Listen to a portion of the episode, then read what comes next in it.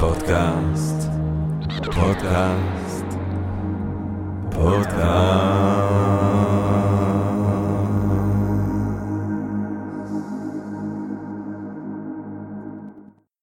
טוב, גבירותיי ורבותיי, ברוכות וברוכים הבאים לפודקאסט של Think and Ring Different, פודקאסט למי שאוהב לחשוב ולשתות. אני ג'רמי פוגל, ואנחנו רוצים קודם כל להודות ליקום, לעצם היש, ל-DNA הזה שסוחב אותנו, ולכל התנאים שהובילו לתודעתיות הזאת להתקיים ולהתבונן בעולם וללמוד ולהרחיב את האופקים.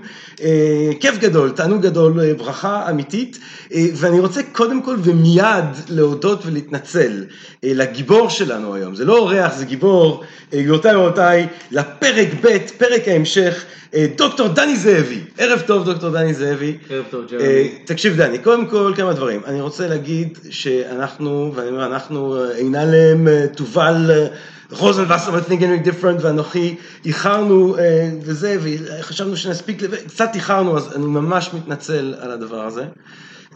ב', אנחנו הקלטנו פרק. שהיה פרק מטורף, בעיניי לפחות, באוזניי. אני למדתי בפרק הזה, אני עפתי על הפרק הזה שהקלטנו, אז מיד אני כאילו צרחתי לתובל, אמרתי לו, תובל רוזנבסר וטלינגן תביא, דני, שוב, יש עוד מלא שאלות שצריך לשאול, מה גם שהשיחה שהמשיכה אחרי שהפסקנו להקליט הייתה מטורפת, אמרתי, טוב, את זה חייבים גם להקליט. כל הגנטיקה של העם היהודי שאנחנו רוצים לדבר עליו היום. אז היום אני, אני, אני, בדרך כלל יש לי איזה הקדמה, אני אומר, ההקדמה שאני רוצה להגיד זה שאני ממש נהניתי לדבר איתך. אני עכשיו, אני למדתי מלא דברים בשיחה הקודמת, יש תא, יש גרעין של תא, בתוך הגרעין של תא יש 23 כרומוזומים, מם, all the way, מה, מה, מה, מה, כי אני אומר, אני כנראה אמרתי כל הזמן כרומוזונים, או נים, או נע. היה שם נון איכשהו, היה איפשהו מה שקרה לי זה מה שקורה אה, בגנטיקה, כאילו נכנס המילה, מוטציה. מוטציה במילה, ואני חושב שזה מוטציה לחיוב, אבל, אה, אה, אבל כרגע זה עדיין לא מקובל, זה עם M, כרומוזונים, כרומוזומים. אני אציע את זה לחבר'ה. כן, תציע. זה כרומוזומים. 23 כאלה יש, שהם כמו כרכים, כל אחד מהם זה בעצם כרכים שבה, שיש בהם את הספרים, שזה הגנים, מה לא למדנו על הגנים, אה, יש בהם את ה-DNA, שזה הקוד, כן, הקוד המרהיב הזה, הקוד שלנו, הקידוד שלנו ביקום, אה, למדנו שהחידה המדהימה הזאת, אני עשיתי את החידה הזאת לכל בן אדם שאני מכיר השבוע, אה, איך אתה, אם חייזרים באים, ואנחנו והם יודעים שבאנגליה, בניגריה, באוסטרליה, בארה"ב מדברים אנגלית, לפי מה הם יכולים לדעת, בלי לדעת היסטוריה, מה המקור של השפה או איפה השפה דוברה הכי הרבה זמן, בגלל המוטציות, בגלל זה שיותר אנשים ידברו בניבים שונים באנגליה, ואז לכן אפשר לראות שבאפריקה יש את הגיוון הגנטי הכי גדול, למדנו שכולנו בעצם באים מתוך אותו גיוון גנטי, למדנו שכל תופעת החיים רק התפתחה פעם אחת על כדור הארץ, וכולנו בעצם צאצאים של אותה תוצאת חיים. לא בטוח שהתפתחה פעם אחת, אבל כל מי שחי היום מתפתח... או, עוד יותר טוב. מדהים. מדהים, עוד יותר מדהים. אה, נכון, כל מי ששרד בא מאותו מקור, למרות שיכול להיות שיהיו מקורות אחרים שלא שרדו. אה, למדנו המון. אה, זה היה בעיניי מדהים, אה, התחלתי פעם שעברה כשדיברתי על הכרה עצמית, ידיעה עצמית, ואני יצאתי עם אה, כוכבים בא- באוזניים, אז לכן אני התעקשתי שיהיה לי את ההזדמנות ואת הברכה הזאת, פשוט לשאול אותך כמה שאלות שוב פעם. יאללה. שזה הדבר המדהים כאן, אני, מושיבים אותי מול בן אדם שיש לו ידע מטורף, מפליא, עילאי, ו- ואני יכול לשאול מה שבא לי. זה די אה, לזרוק ילד בסופר, לא יודע, בסופר, ב- בחנות הממתקים. בחנות הממתקים, כן. רוצה. למרות שבסופר היום יש, יש יותר ממתקים בסופר של היום מבחנויות הממתקים שאני זוכר. אולי לא טעים באותה מידה. אה, טוב, אבל בוא נציג אותך שוב למי שלא יודע, וא' אני ממליץ לכם למי שמקשיב לזה קודם, תקשיבו לפרק א', כי אנחנו כבר ניקח את הדברים האלה כמובנים בערך. אה, דוקטור דני זאבי, חוקר גנטיקה, כמו שכבר הבנתם, למי שלא עקב, אה, ראש החוג הנכנס לביוטכנולוגיה במכללה האקדמית הדסה ירושלים, אה, עשה אה, דוקטורט בוויצמן, שם הוא בנה מערכות להנדסה גנטית אוטומטית. אה, פוסט בפרינסטון ב-UCLA, אני, אה, היית אה, מחצה, חוקר אורח בעצם אה, ב-UCLA, בשני מקומות עסקת בגנטיקה, בגנטיקה של האדם, ובפרינסטון ספציפית היה את הסיפור המדהים הזה על איך שאתה יושב לילה אחד עם הקפה ומסתכל על הגנום שלך, כאילו, מסתכל על המראה, כאילו דוריאן גריי. גם חייב להגיד שאני חושב שיש לך גנום טוב, אתה נראה צעיר, אתה נראה בכושר, בחור חכם, גם השמועות אומרות שאתה טייס, אה, אפשר להגיד? כן, בעברי, כן. טייס. אתה כאילו ספצימן אנושי אה, שפיץ אתה, כאילו, בגדול. צריך לשכפל אותך. זהו, אפשר לסיים את ה... כן, סליחה. יש לנו פה-. יש לנו פה ספצימן אנושי מאוד מיוחד, גבירותיי אה, ורבותיי. אה, הזדמנות לתואר שני, זה אני רוצה לסיים. אה, אה, בעצם... ודוקטורט. ודוקטורט. זאת אומרת, אה, יש אה, במכ- במכללה האקדמית הדסה אה, בירושלים, בתחומים המרתקים שעליהם אנחנו מדברים כאן, את האפשרות להצטרף במלגה, בשכר אפילו, לא יודע איך קוראים לזה, מלגה שכר. זה, זה פרויקט שאנחנו מתחילים אותו בשיתוף עם עוד אוניברסיטאות אחרות בארץ ואולי גם בעולם, וכן, למי שיתאים, נוכל, אם כל התוכניות שלנו יקרו כמו שאנחנו חושבים, אז אה, אה, להציע גם תואר שני, גם אה, דוקטורט, וגם מישהו שהוא לא אפילו רוצה לעשות תואר שני או דוקטורט, או יש לו את הידע ואת היכולת ורוצה לעבוד בפרויקט הזה, אנחנו הולכים לחקור את הגנטיקה של סוכרת סוג אחד, סוכרת נעורים. ואני מזמין אנשים לפנות אליי, מי שרוצה. ומה שמעניין זה. שכמובן אנשים שהם באים מביולוגיה, תואר ראשון בביולוגיה, אבל גם אם יש לך או לך תואר ראשון במדעי המחשב, Sam needs you, כאילו, בוא תחקור את הגנטיקה. נכון, כי איפה ש- היום גנטיקה זה הרבה מאוד אה, עבודה ביו-אינפורמטית, מה שאנחנו קוראים, פשוט להסתכל על הרבה הרבה הרבה רצפים של DNA, אותו קוד אה, מפורסם, להשוות את ה-DNA בין אנשים שונים, אנשים שיש להם סוכרת, אנשים שאין להם סוכרת, לנסות להבין מה בקוד הגנטי שונה בין אנשים שכן חלו בסוכרת סוג אחד וכאלה שלא. אה, זה דורש הרבה מאוד עבודה עם מחשבים, הרבה מאוד עבודה עם אלגוריתמים, ו... אומרים סוכרת, נכון? לא לא, שאלה סכרת. זה סכרת או סוכרת? אני שמעתי כבר את שתי הגרסאות. אני לא אני לא, אחרי, שאני עשיתי את הקרומוזונים עם הנון כל הפעם שעברה, אני כבר איבדתי קצת את הביטחון העצמי שלי כאן. אה, דוקטור דני זאבי, אז בקיצור כן, המאזינות והמאזינים שלנו, הרבה אנשים צעירים וזה, שמחפשים דברים מעניינים לעשות וכולי, הנה לכם, אם יש לכם את הידע הרלוונטי, או תחום, אה, או תואר במדעי המחשב, או בביולוגיה, אה, פשוט אה, תחפשו את דוקטור דן זאבי באינטרנט ותכתבו לו. אה, טוב, לווריד הצוואר, גבירותיי ורבותיי, די עם הקשקשת הזאת, אני רוצה לגשת ישר לווריד הצוואר, ואני רוצה לגשת לשיחה שהתחלנו לדבר איתה ברגע שהפסקנו את פרק א' שאני עפתי עליו. אה, העם היהודי. העם היהודי, העם היהודי, העם היהודי. כי אה, יש הרבה סברות היסטוריות, כן, אנחנו זוכרים את הספר של אה, שלמה זנד, פרופסור שלמה זנד, מתי הומצא העם היהודי, שבו הוא טוען בעצם שזה לא רק הניסים של הסיפור המקראי אה, הוא מיתי, גם ההיסטוריה המקראית היא מיתית. אה, ולא יכול להיות למשל, והנרטיב הציוני הוא מיתי. הרעיון של גלות, הרעיון של קבוצה אתנית אחת שחיה כאן אה, אה, עד לסוף הבית השני, שזה בשנת 70, כן, הרעיון, ואז בעצם יוצאת לגלות, הרומאים מוצאים את כולם לגלות, אומר שם זנט, אם אני זוכר נכון, מה, אין, איזה טכנולוגיה יש במאה הראשונה לספירה להוציא מאות או עשרות, עשרות אלפי אנשים, אם לא מאות אלפי אנשים, כי זה כבר חתיכת ג'מעה שמסתובבת כאן אז, כאילו של, של עבריים, כן? אז להעיף את כל הדבר הזה לגלות זה בלתי אפשרי, כן, כל החקלאים נשארו וכל הזה נשארו, הם לקחו אולי איזה אליטה מסוימת, אה, ורוב הקהילות אה, של יהודים שמזהים את עצמם עם אותה קבוצה שחיה כאן, אה, תחת הבית מקדש, בירושלים, אה, רוב האנשים שמזדהים עם הקבוצה הזאת הם לא בעצם צאצאים של הקבוצה הזאת, אומר זנט, הם בעצם אנשים שהתגיירו אה, בשנים, אה, שבטים של ברברים שהתגיירו, הכוזרים שהתגיירו, אנשים שהתגיירו באתיופיה, בתימן, בספרד, איפה שאתה לא רוצה, באיטליה, כן, היהדות בשנים האלה, אומר זנט, כמובן שמאוד שנוי במחלוקת גם כהיסטוריון, אבל טענה שהכתה גלים, היהדות של אותם שנים מחפשת לגייר, כמו שהנצרות מחפשת לנצר, והאסלאם אחר כך יחפש לצרף אנשים לדת החדשה, לתנועה החדשה הזאת.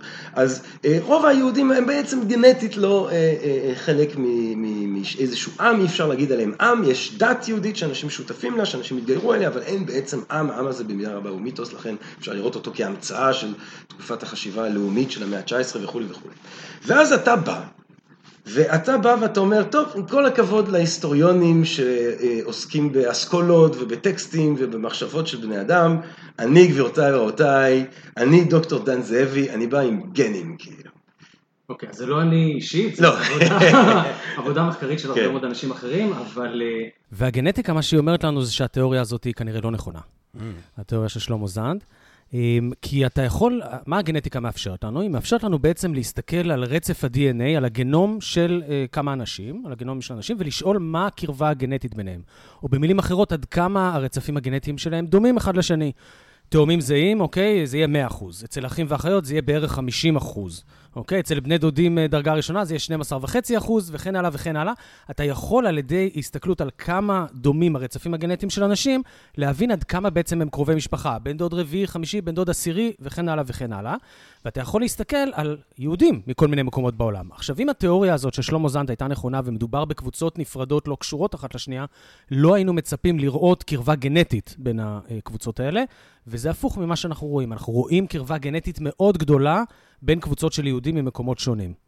לדוגמה, אתה יכול להסתכל על אה, אה, יהודים אשכנזים ויהודים אה, ממוצא מרוקאי, אוקיי? יהודים מצפון אפריקה, ואתה רואה שהקרבה הגנטית ביניהם היא הרבה הרבה הרבה יותר גדולה אחד לשני, מאשר למשל היהודים האשכנזים לפולנים או לגרמנים או לרוסים הלא יהודים שבקרבם הם חיו, והיהודים המרוקאים הרבה יותר קרובים לאשכנזים מאשר המרוקאים הלא יהודים שבסביבתם הם חיו. ואתה רואה את אותה תופעה פחות או יותר על כל הקבוצות היהודיות אה, שחיות בעולם. חלקן יותר קרובות, חלקן פחות קרובות, אבל אתה רואה את הקרבה הגנטית הזאת אה, באופן משמעותי. ככלל אצבע, אה, אתה פוגש יהודי במקום אחר בעולם, אתה קרוב אליו משפחתית יותר מאשר הוא קרוב... משפחתית גנטית לסביבה שבה בסביבתה הוא נמצא. אז זה דבר ראשון, אנחנו רואים כן שיש את הקרבה הגנטית, זה משהו שלא היה יכול להסתדר עם ה... דבר השני, זה אה, מה, מה העמים, מי העמים האחרים, אה, מי הקבוצות האתניות האחרות שכן קרובות אה, לגנומים של היהודים שאנחנו רואים אותם היום. ולמשל, אם זה היה הכוזרים אמורים להיות, היינו רואים, אמורים לראות שהאירופאים הכי קרובים ליהודים זה האנשים מאזור הקווקז או אסיה. אוקיי? אבל בפועל מה שאנחנו רואים זה שהגנומים של יהודים, למשל אשכנזים ומרוקאים, הוא אה, בחציו בערך אירופי, תכף נדבר מאיפה, ובחציו הוא מזרח תיכוני. זאת אומרת, האנשים שהכי קרובים גנטית אה, ליהודים אשכנזים וליהודים מרוקאים, או יהודים ממוצא ספרדי, גלות ספרד, אה, גירוש ספרד, אז המזרח תיכוניים, אה, ערבים, פלסטינים, בדואים, ערבים ממצרים, סוריה וכן הלאה, זה בערך חצי מהרכיב הגנטי של היהודים, והחצי השני הוא הכי דומה לאירופאים, לא, נגיד האשכנזים, לא דומים לרוסים, לא דומים לפולנים, הכי דומים לאיטלקים. אוקיי? שזו תוצאה שהיא ככה, בהסתכלות הראשונית היא די מפתיעה, מה פתאום שהיהודים האשכנזים יהיו דומים דווקא לאיטלקים. אבל אז, כשאתה מסתכל על ה... אה, הידע ההיסטורי, בוא נגיד המרכזי, פחות התיאוריות של שלמה זן ואחרים, הידע ההיסטורי המרכזי אומר לנו שהיה פה קהילה אה, של שבט יהודה, אה, ממלכת יהודה שחיה פה, והוגלתה על ידי הרומאים, שהם גם אבותיהם הגנטיים של האיטלקים שחיים היום. ואותם רומאים הגלו כמויות מאוד גדולות של אנשים. המחקר ההיסטורי, פה זה פחות התחום שלי, אבל כן מה שככה למדתי קצת והכרתי, זה שלמשל, אחרי המרד הגדול, הגלו כל כך הרבה עבדים יהודים, שמה שרואים זה שמחיר העבדים בכל העולם אה, העתיק באותה תקופה צונח כתוצאה מהכמות המטורפת של העבדים. אתה רואה את התיעוד על אה, שער אה, הניצחון של שער טיטוס. טיטוס. של ה... כן? הקולוסיאום נבנה בין השנים, אני חושב, 74 ל-78 על ידי עבדים יהודים. כן, אז, אז יש את ה... זה מאוד, הגנטיקה מאוד מסתדרת לנו עם, ה, עם התיאוריות ההיסטוריות האלה, עם הראיות ההיסטוריות האלה של הגירה המונית של יהודים על ידי הרומאים, שמן הסתם לקחו יהודיות כשפחות, ואז הצאצאים שלהם נשאו מטען גנטי ש, של קרבה משפחתית ליהודים אחרים, אה, עבדים ששוחררו, חלק, היו גם רומאים שהתגיירו באותה תקופה, זו כן הייתה תופעה ש, שקיימת, אבל יש את הקרבה הגנטית הזאת לאיטלקים. יש מצד שני קרבה גנטית למזרח תיכוניים, כי המקור של שבט יהודה הוא בעצם מהמזרח התיכון. עמים אחרים שנשארו באזור הזה בעצם ממשיכים לשאת את המטען הגנטי הזה, אז היהודים עם איזושהי תערובת, ואתה רואה ענפים אחרים של, ה, אה, אה, של העם היהודי, שאתה יכול לראות התפצלות כנראה מוקדמת יותר, כלומר הגירה כנראה מוקדמת יותר מאזור שבט יהודה, לאזור של תימן, לאזור של אתיופיה, לאזור של הודו, ואתה עדיין רואה, ההגירה כנראה מוקדמת יותר כבר בגלות בבל לאזור של איראן ועיראק, אבל אתה רואה עדיין את הקרבה הגנטית בין, אה, המשפחתית בין שהוא, כל הקבוצות הוא, האלה. הוא מעניין באופן מטורף. העניין הזה של התיארוך של ההגירות השונות.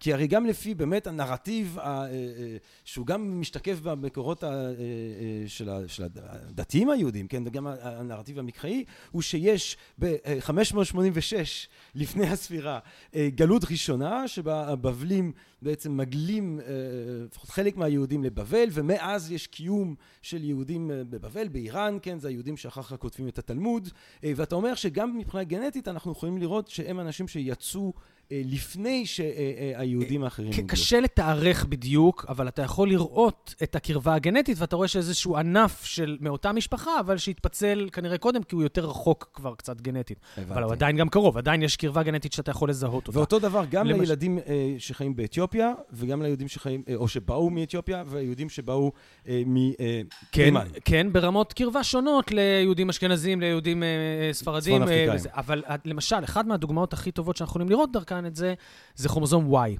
כרומוזום Y הוא כרומוזום מאוד ייחודי בגנום שלנו. אה, הסיבה שהוא מאוד ייחודי, מעבר לזה שהוא זה שמגדיר אה, אם אתה גבר או אישה, אם יש לך כרומוזום Y אתה גבר, זה שהוא לא, עובר יחסית מעט מאוד שינויים לאורך הדורות. אוקיי? מכל מיני סיבות גנטיות טכניות שלא ניכנס אליהן, הוא מתערבב פחות אה, אה, אה, עם כרומוזומים אחרים, והשינויים הגנטיים בו הם יחסית מוגבלים, ולכן אתה יכול לעקוב אחרי ההיסטוריה של אה, שושלת מסוימת, של קבוצה אתנית מסוימת, על ידי כרומוזום Y הרבה יותר בקלות מאשר שאר הגנום. ויש למשל אצל היהודים אה, אה, כרומוזום Y מסוים שהוא מאוד מאוד אופייני לכהנים. בערך ל-50% מהכהנים היהודים, יש את אותו כרומוזום Y, ממש כמעט אחד לאחד אותה גרסה. יש את הכרומוזום Y הזה גם לאחוז וחצי מהיהודים שהם לא כהנים, שזה כנראה אה, כהנים שככה התפרפרו קצת אה, מהצד. אז הילדים שלהם לא, שם המשפחה לא כהן, אבל אה, הם עדיין עושים את הכרומוזום Y שלהם, ואין אותו בכלל כמעט לאף אחד שהוא לא יהודי, אוקיי? אז זה אה, רכיב גנטי מאוד משמעותי, שאתה יכול דרכו לראות את הקרבה הגנטית הזאת אה, בין יהודים. אמ, ואתה רואה שלכל הקבוצות של היהודים, לא משנה יהדות אתיופיה, יהדות תימן, אמ, אשכנזים, ספרדים, מזרחים, יש אחוזים אצל הכוהנים, יש תמיד את שם המשפחה כהן, ואתה רואה אצלם את הכרומוזום Y הזה בשכיחות מאוד גבוהה, כולל אפילו קבוצות שטענו שהם יהודים ופחות האמינו להם. יש, בשנת 2000 יצא מחקר על שבט הלמבה, שזו קבוצה אתנית שחיה בדרום אפריקה. שטענו תמיד שהם אה, ממוצא יהודי, שיש להם אה, שורשים יהודיים, מאזור שנקרא סנה, שאפשר כנראה לשייך אותו לסאנה בתימן, אז יכול להיות שההגירה אליהם הייתה משם. וכשבדקו את הכרומוזום Y, גילו שיש להם את הכרומוזום Y הכהני הזה, שלא אמור היה להיות להם אם לא היה להם באמת מקור אה, אה, יהודי. עכשיו, זה לא שהדת כתובה בגנום, זה פשוט עניין של קרבה משפחתית לקבוצה האתנית הזאת. שהמקור של כולם הוא מאותו שבט יהודה, מאותה קבוצה אה, אתנית יהודית שחיה באזור והתפצלה בכל מיני שלבים, חלק אה, לפני המרד הגדול, חלק אחרי המרד הגדול, אבל אתה בהחלט יכול לראות את הקרבה הגנטית הזאת, ואתה גם יכול לראות מה המרכיבים הגנטיים השונים שקיימים. עכשיו, אני רוצה לשאול אותך משהו רק כדי, אה, אתה יודע, מי שנפתח לדבר הזה ממש כזה מחד, אה, באוזניים של בורות מוחלטת, רק כדי להעריך את העוצמה אה, או ואת החדות או את החד משמעויות של ממצאים אה, אה, גנטיים כאלה. כי אה, אם נניח שלפני אלפיים שנה יוצא כהן אחד אה, שכזה ומוצא את עצמו אה, לתקופה במצרים, או עובר לגור למצרים, או נמצא במצרים, כן, יכול להיות שלפני אלפיים שנה איזה יהודי אחד הגיע למצרים והוא עשה שם משפחה, כן, או, והוא עזב את היהדות, או שהוא איכשהו, היה שם רק לילה אחד, היה איזה לילה רומנטי, אירוטי כלשהו, באיזושהי קונסטלציה, כן, בריאה יותר, בריאה פחות. השאיר את הכרומוזום Y הכהני שלו. השאיר את הכרומוזום Y הכהני שלו, ברח, מת, ואז יש לך בעצם ילדים מצרים, ולכל אחד מהם יש עשר וזה, ואז בסוף כן. בלו. ברמה העקרונית יכול להיות, כן, כן. אבל אתה לא מצ... הגידול של זה... תוך כמה דורות זה לא אצל כמעט כולם? לא. זה לא אקספוננציאלי? לא, לא, כי ספציפית זה גדל כמו האוכלוסייה, מספר ה-R, כאילו. כן, אם האוכלוסייה גדלה פי עשר מאז, אז אתה תצפה בסך הכל לראות אה, בממוצע עשרה כאלה. אלא אם הייתה לו הצלחה גנטית, אה, הצלחה רבייתית יוצאת דופן, כן. אוקיי? אז... ג'נג'יס חאני. ולכן, כן, נכון, יש, ג'נג'יס חאן הוא, הוא דוגמה מצוינת, שמצאו באמת את הכרומוזום Y, שכנראה היה שלו, אצל אה, מיליוני גברים אה, אסיאתים, אוקיי? אז אגב, אותו דבר, הכוהנים עצמם כנראה הצליחו מאוד רבייתית יחסית לשאר האוכלוסייה היהודית. לא היו אמורים להיות כל כך הרבה כהנים. העובדה שיש היום, נדמה לי, 200 אלף כהנים או משהו כזה בעולם, 100 אלף גברים, אמ, זה כתוצאה מהצלחה רבייתית מאוד מאוד אה, אה, גדולה שלהם ביחס למעמדות סוציו-אקונומיים אחרים כנראה. הם היו במעמד הסוציו-אקונומי הגבוה, בתקופה כזה של רעב ומחלות, להיות עם יותר כסף ויותר נגישות לתזונה ול... אה, רופאים, עד כמה שזה היה פרימיטיבי, אבל, אבל אה, אפשרה בעצם להצלחה רבייתית יותר גדולה. אבל אתה רואה את ה... ה אתה לא מצפה במשהו חד פעמי כזה, כמו שתיארת, לכמות גדולה של אנשים. רק כשיש לך איזושהי הגירה שהיא קצת יותר מסיבית, רק אז אתה תראה את ההופעה של הכרומוזום הזה בכמויות מספיק גדולות כדי לאתר אותם אלפיים שנה אחר כך.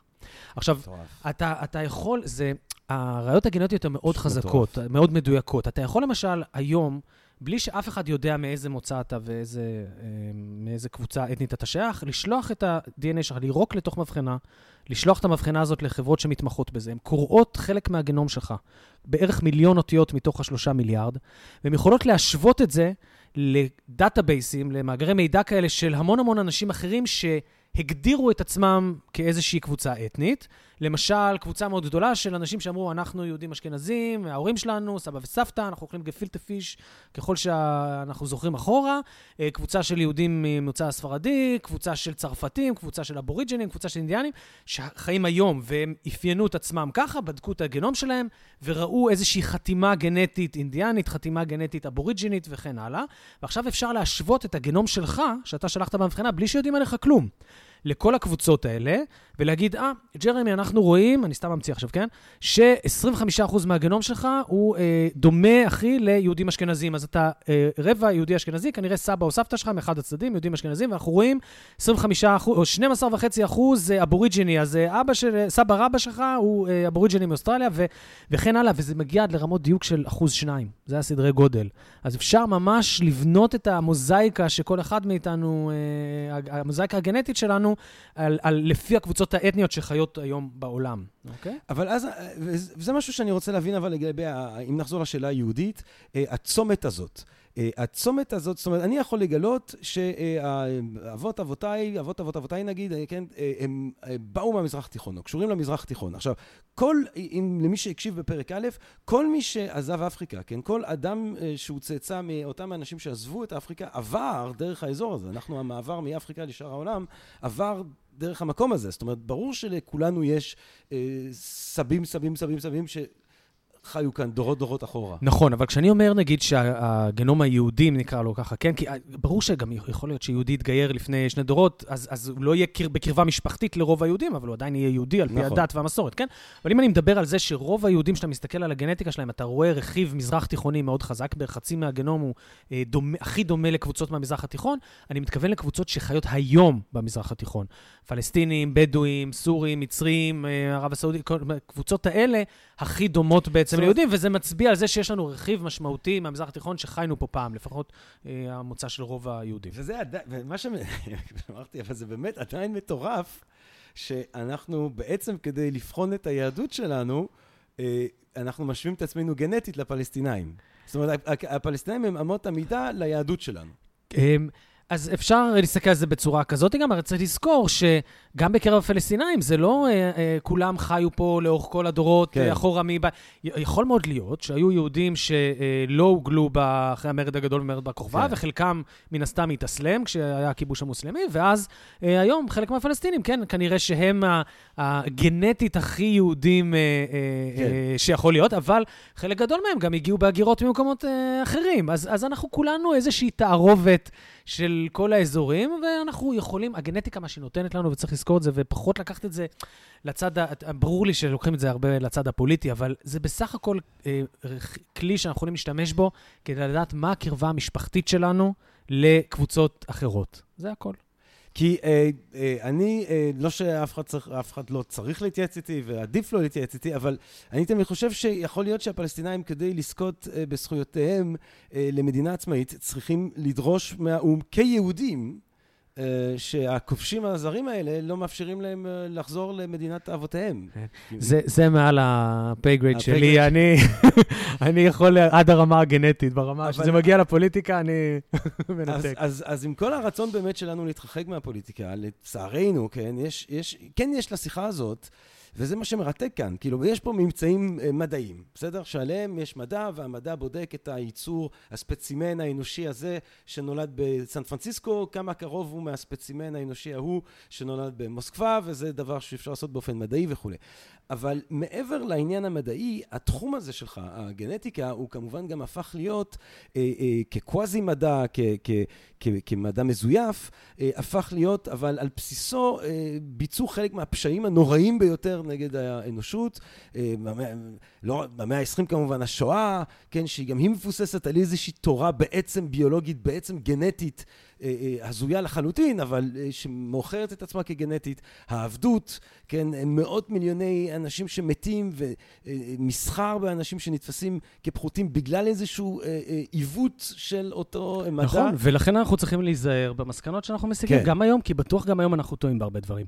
יש אגב משהו נורא מעניין שלדעתי יקרה בשנים הקרובות. יש, מתחילים, אפשר לקרוא DNA גם של שלדים. שמוצאים בחפירות ארכיאולוגיות, Mm. כולל מלפני עשרות אלפי שנים. Mm. DNA זה מולקולה סופר סופר יציבה, שנשמרת, היצור הכי קדום שקראו את הגנום שלו זה סוס מלפני 700 אלף שנה. אוקיי? אז אה, ניאנדרטלים כבר קראו את הגנום, וזה, אין בעיה. יש בארץ הרבה אה, קברים מהתקופה של אה, בית ראשון ושני, של כל מיני, זה כולל קברים למשל, שאתה יכול לראות שזה סממנים של קבורה יהודית. ויש עבודות עכשיו שמתחילות אה, להתבצע, של אה, קריאת הגנום של אותם שלדים.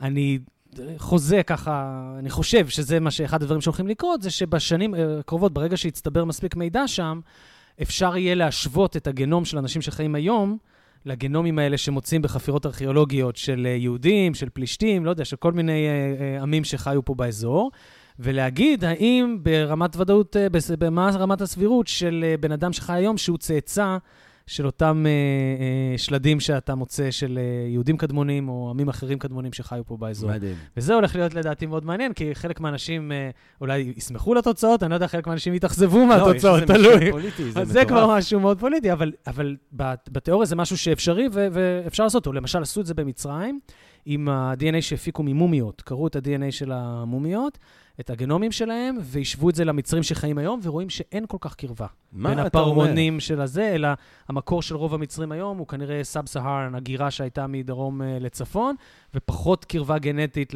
לפרעונים הקדומים. מה קרה לפרעונים? נעלמו חוסר ב... ב- הצלחה אה, התרבותי? כאילו? אה, מה- המצרים הקדמונים באותה תקופה כנראה לא, לא הצליחו רבייתית כמו הכיבוש או גלי ההגירה שהגיעו אליהם ממקומות אחרים. אבל אותו דבר בדיוק אפשר לעשות על כל שלד שאתה מוצא. ולהשוות את הגנום שלך לזה. עושים את זה כבר, אפשר להשוות למשל את הגנום שלנו לגנום הניאנדרטלי, אוקיי? עשו את זה, ולמשל, כל אה, אדם שחי, כמעט כל האנשים שחיים היום בכדור הארץ, בגנום שלהם הוא, הוא בין אחוז לארבעה אחוז ניאנדרטלי. כן. את המקור שלו ממש ניאנדרטלי, זאת הסיבה שאנחנו יודעים שהזדווגנו עם הניאנדרטלים. אנחנו בממוצע, אתה לא הומו ספיאנס, אוקיי? אתה 98% הומו ספיאנס, 2% ניאנדרטל. איך שאהבנו להזדווג עם כן. הניאנדרטלים. אגב, יש קבוצה אחת שהיא לא, אין לה, יש לה 0% ניאנדרטליות, וזה אפריקאים. מי שחי באפריקה ולא יצא מאפריקה, זאת אומרת, האב- אבות אבותיו לפני 100 אלף שנה לא יצאו מאפריקה ונשארו שם, אה, לא פגשו את הניאנדרטלים, ובאמת אנחנו רואים שאין שום אה, זכר בגנום שלהם לאותם זאת אומרת, רכיבים גנטיים ניאנדרטליים. המשגלים עם הניאנדרטלרים זה היה אה, באירופה ובאסיה. זה, אה, זה קרה ביס, ב, באזור של ישראל כנראה, כי אנחנו בישראל. רואים, כן, כן, יש דווקא עוד... בישראל אנחנו בקטע של אה, משגל עם ניאנדרטלים. כאילו. לא, פשוט זה היה המקום הראשון שיצאו מאפריקה ופגשו אותם, דיברנו על זה בפרק הקודם, ומאז הייתה התפצלות כן. ימינה ושמאלה לאסיה ואירופה. הוא הגיע גם ל- לאמריקות? לא. Mm. הממצאים היחידים שלהם זה באסיה ובאירופה, אבל לכל אירופה ולכל אסיה הם הגיעו, כולל עד האזור של סיביר וזה. מעניין. אז, אז, אז כן, אז הולכות להיות הרבה אה, עבודות כאלה מעניינות על השוואה של גנומים של אנשים שחיים היום לשלדים שמוצאים בארץ בכל מיני מקומות. זה אבל הולך להיות אז מעניין בשנים את העניין הקרובות. היהודי, אתה אה, יוצא מהתמונת, כי, כי, כי זה, כי תקשיב, כי זה דבר מטורף, זה דבר מהפכני. אה, כשדיברנו בפרק הקודם על האופן שבו בעצם הממצאים האלה שאתה מביא, זה, זה, זה, זה אוצר חדש לגמרי של הבנה עצמית והכרה עצמית כבני אדם. ואם ההיסטוריה היהודית עד כה היא נכתבה או היא, היא מסופרת על בסיס של אה, מקורות טקסטואליים וגם מקורות שבעל פה שנזכרים, אבל, אבל בעיקר טקסטים, אה, ואז במאה ה-20 מתחילים גם תמונות וכל מיני אמצעים כאלה. עכשיו יש לנו שפה חדשה לגמרי לחשוב. לגמרי. למשל, שאלה כמו השאלה של ההיסטוריה של עם ישראל. לגמרי, לגמרי. זה פשוט כלי חדש, שהוא כלי, אתה יכול להשתמש בו ככלי ארכיאולוגי. אז אתה אומר, יש קבוצה כזאת. הייתה קבוצה כזאת של אנשים שחיו כאן והוגלו. אה, ויהודים אה, שמוצאים את עצמם בגלויות האלה, כשהם חוזרים לכאן, הם חוזרים למקומות שבו אבות אבותיהם חיו. כן, הראיות הגנטיות מצביעות בסבירות מאוד מאוד גבוהה שזה המקרה. שזה, שזה מה שקרה. כן. מעניין מאוד. מעניין מאוד. זה, אצלי זה ש... אני, כי אני חייב להגיד שאני אני הייתי... אני... היית סקפטי? כי הייתי סקפטי. הייתי כן. סקפטי, כן. הייתי סקפטי. מעניין. לא לגביי, אני צאצא ישיר של דוד המלך, אגב. אה, זה אני, אבל אתה יודע, אני מדבר לשאר האנשים. טוב, אה, תקשיב, מטורף, מטורף.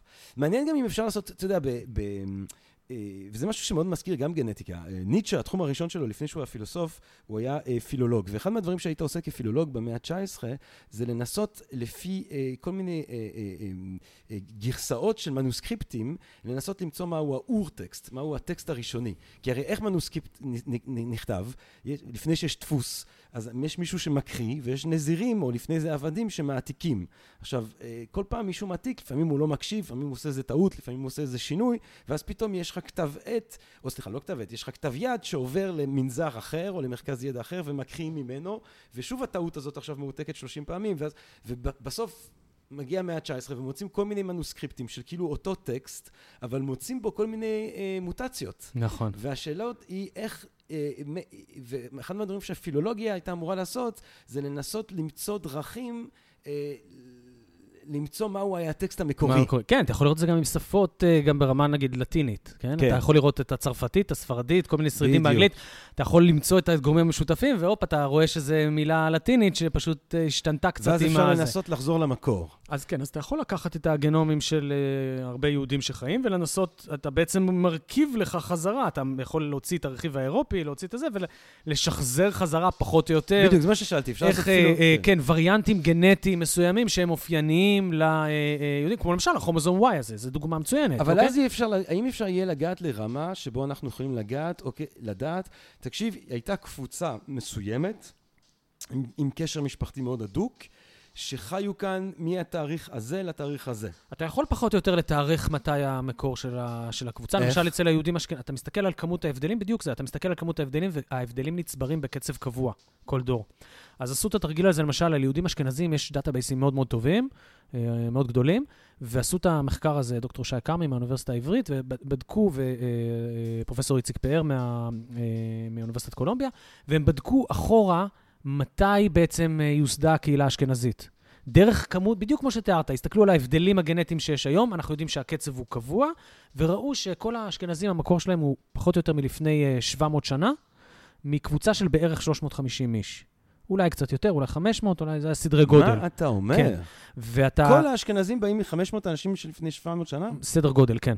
וואו. ו... זאת אומרת, הם האבות והאימהות, גם לפניהם היו דורות קודמים, כן? כן. אבל האבות והאימהות שאתה כלום, יכול לשחזר, שהכי קרובים לזמן שלנו, כן. ושהם אבות ואימהות של כל העשרה מיליון היהודים אשכנזים שחיים היום, היו אה, לפני 700 שנה אה, באזור של אירופה, וגם כמו שאמרתי קודם, הכי קרובים אליהם זה איטלקים, אז אנחנו יודעים שזו קבוצה כנראה שהייתה בצפון איטליה, היגרו ככה צפונה לאזור של מרכז אירופה, והם האבות והאימהות של כל האשכנזים שחיים היום. ובגלל שזאת קבוצה מאוד קטנה, שיש לנו אפיון מאוד טוב של הגנטיקה שלה, אז אם היה אצל המייסדים, אצל חלק מהמייסדים היו כל מיני מוטציות, כמו שתמיד יש מוטציות אצל כל אחד, אבל מוטציות שהיו שם, שאחר כך, הם, בגלל שהרבייה של האשכנזים הייתה מאוד מהירה, ויש היום המון אשכנזים מקבוצה yeah. יחסית קטנה, אז יש מוטציות שהן מאוד נפוצות בקרב האשכנזים, ואתה אז יכול, לק- בן אדם יכול לקבל את המוטציה הזאת גם מאבא וגם מאימא, כי כל האשכנזים בעצם קרובי משפחה שמתחתנים אחד עם השני, אוקיי?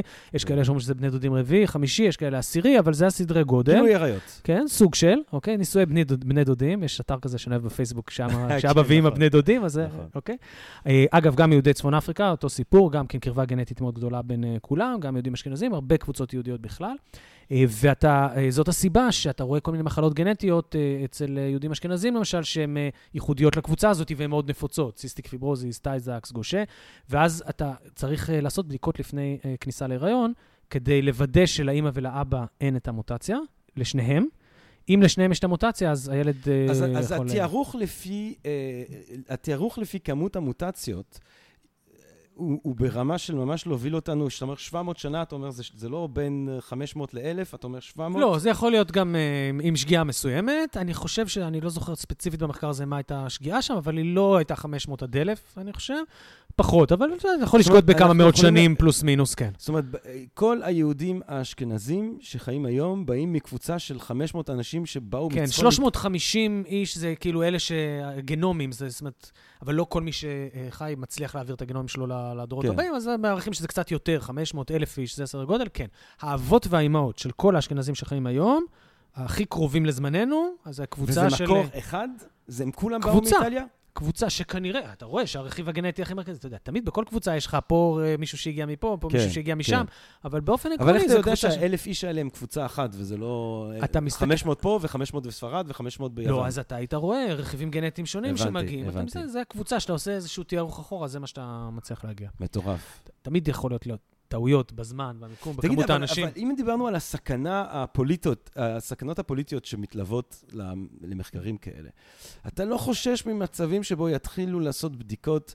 כי הרי ה- המורכבות של ההגדרה של... בדיקה גנטית כן, לאם אתה יהודי. בדיוק. אז היה איזה סיפור כזה לא מזמן, שקמה סערה כזאת שרצו לעשות ליוצאי ברית המועצות בדיקה גנטית שם. אז, אז צריך לזכור, כל הצדדים פה קצת טועים, וכל הצדדים פה קצת צודקים. אז, אז הדת כמובן לא כתובה בגנום. מה שלהבנתי משרד הפנים רצה לעשות, זה אנשים שאמרו, אנחנו יהודים ולאור זה אנחנו רוצים אה, אזרחות ישראלית, על פי חוק השבות, אה, אה, כדי להוכיח שהם יהודים ולא היה להם מסמכים שהראו את זה, אז אמרו, אוקיי, תוכיחו קרבה משפחתית למישהו שכן אנחנו כבר מכירים בו כיהודי. הכרנו ב- באישה הזאת כיהודייה, אתם טוענים שאתם, תוכ- תוכיחו שאתה אתה הנכד שלה, או, ואז אתה, אה, על בסיס הקרבה המשפחתית, תוכר כיהודי, ובדיקה גנטית מאפשרת לנו לדעת קרבה משפחתית. היא לא מאפשרת לנו לדעת אם, אה, אה, אם מישהו בן לדת היהודית או לא, היא מאפשרת לנו לדעת קרבה משפחתית. אז זה דבר אחד. דווקא בקטע הזה, השימוש בגנטיקה היה לכיוון השני.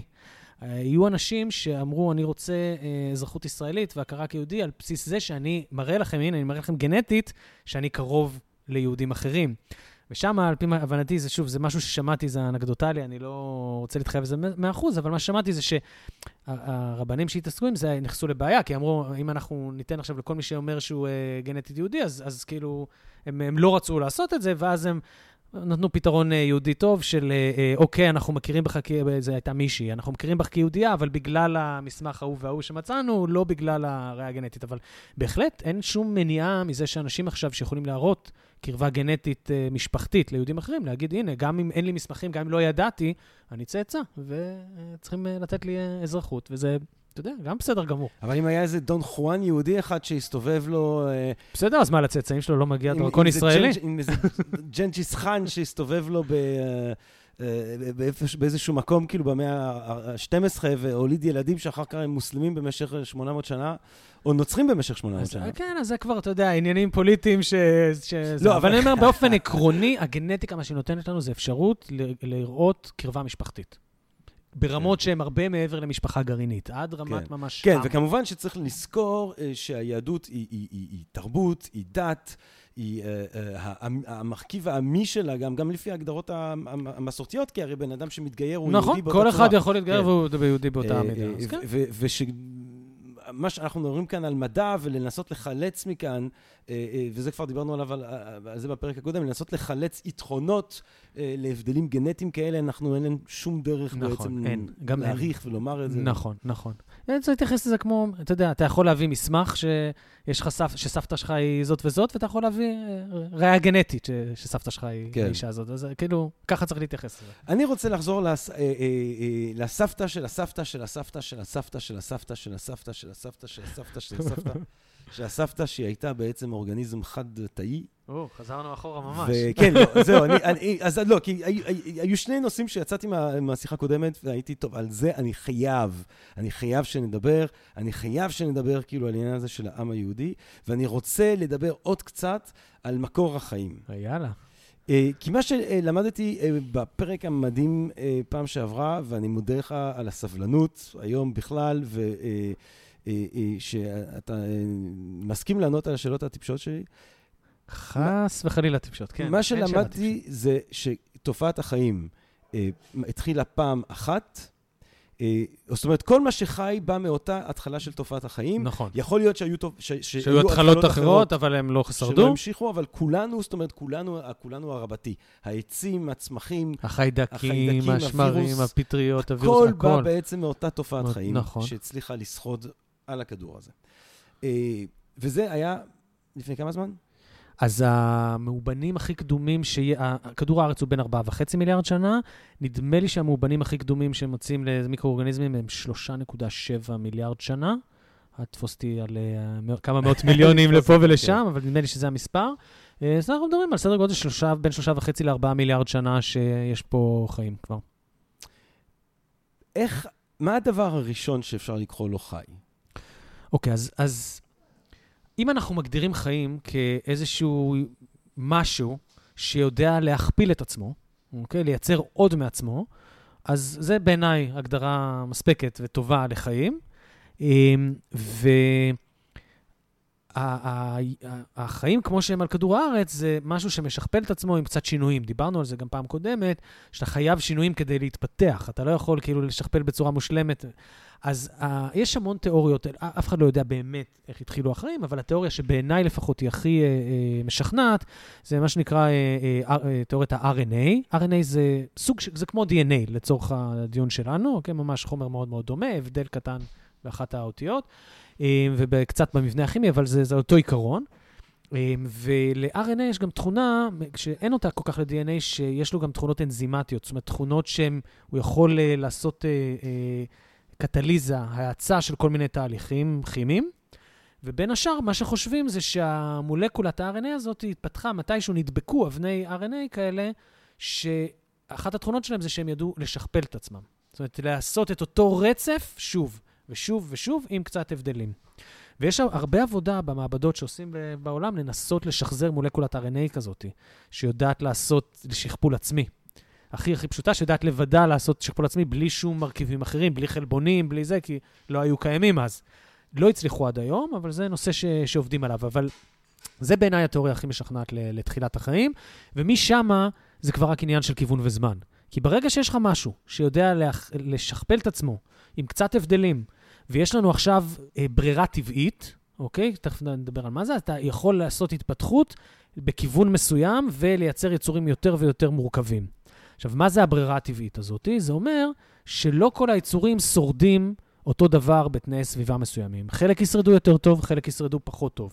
דיברנו על זה קצת בפרק הראשון, על האדם באפריקה, שכאילו תכונות מסוימות אפשרו לו לשרוד יותר טוב, אז הן נשארות אחר כך אצל הצאצאים שלו. אבל ברגע שיש לך תכונה שהיא נותנת לך איזשהו יתרון בסביבה, אז היא תישמר. הווריאציה הגנטית הזאת, המוטציה שגרמה לזה, תישאר, תעבור לצאצאים כי יהיה ותמשיך. הצלחה בריבוי נכון. שלה, בעצם נכון. התחלה בהתחבאות של הספצימן. נכון מאוד. עכשיו, נורא חשוב להבין משהו, יש פה משהו, אה, נקודה פיין פוינט כזאת שחשוב נורא להכיר.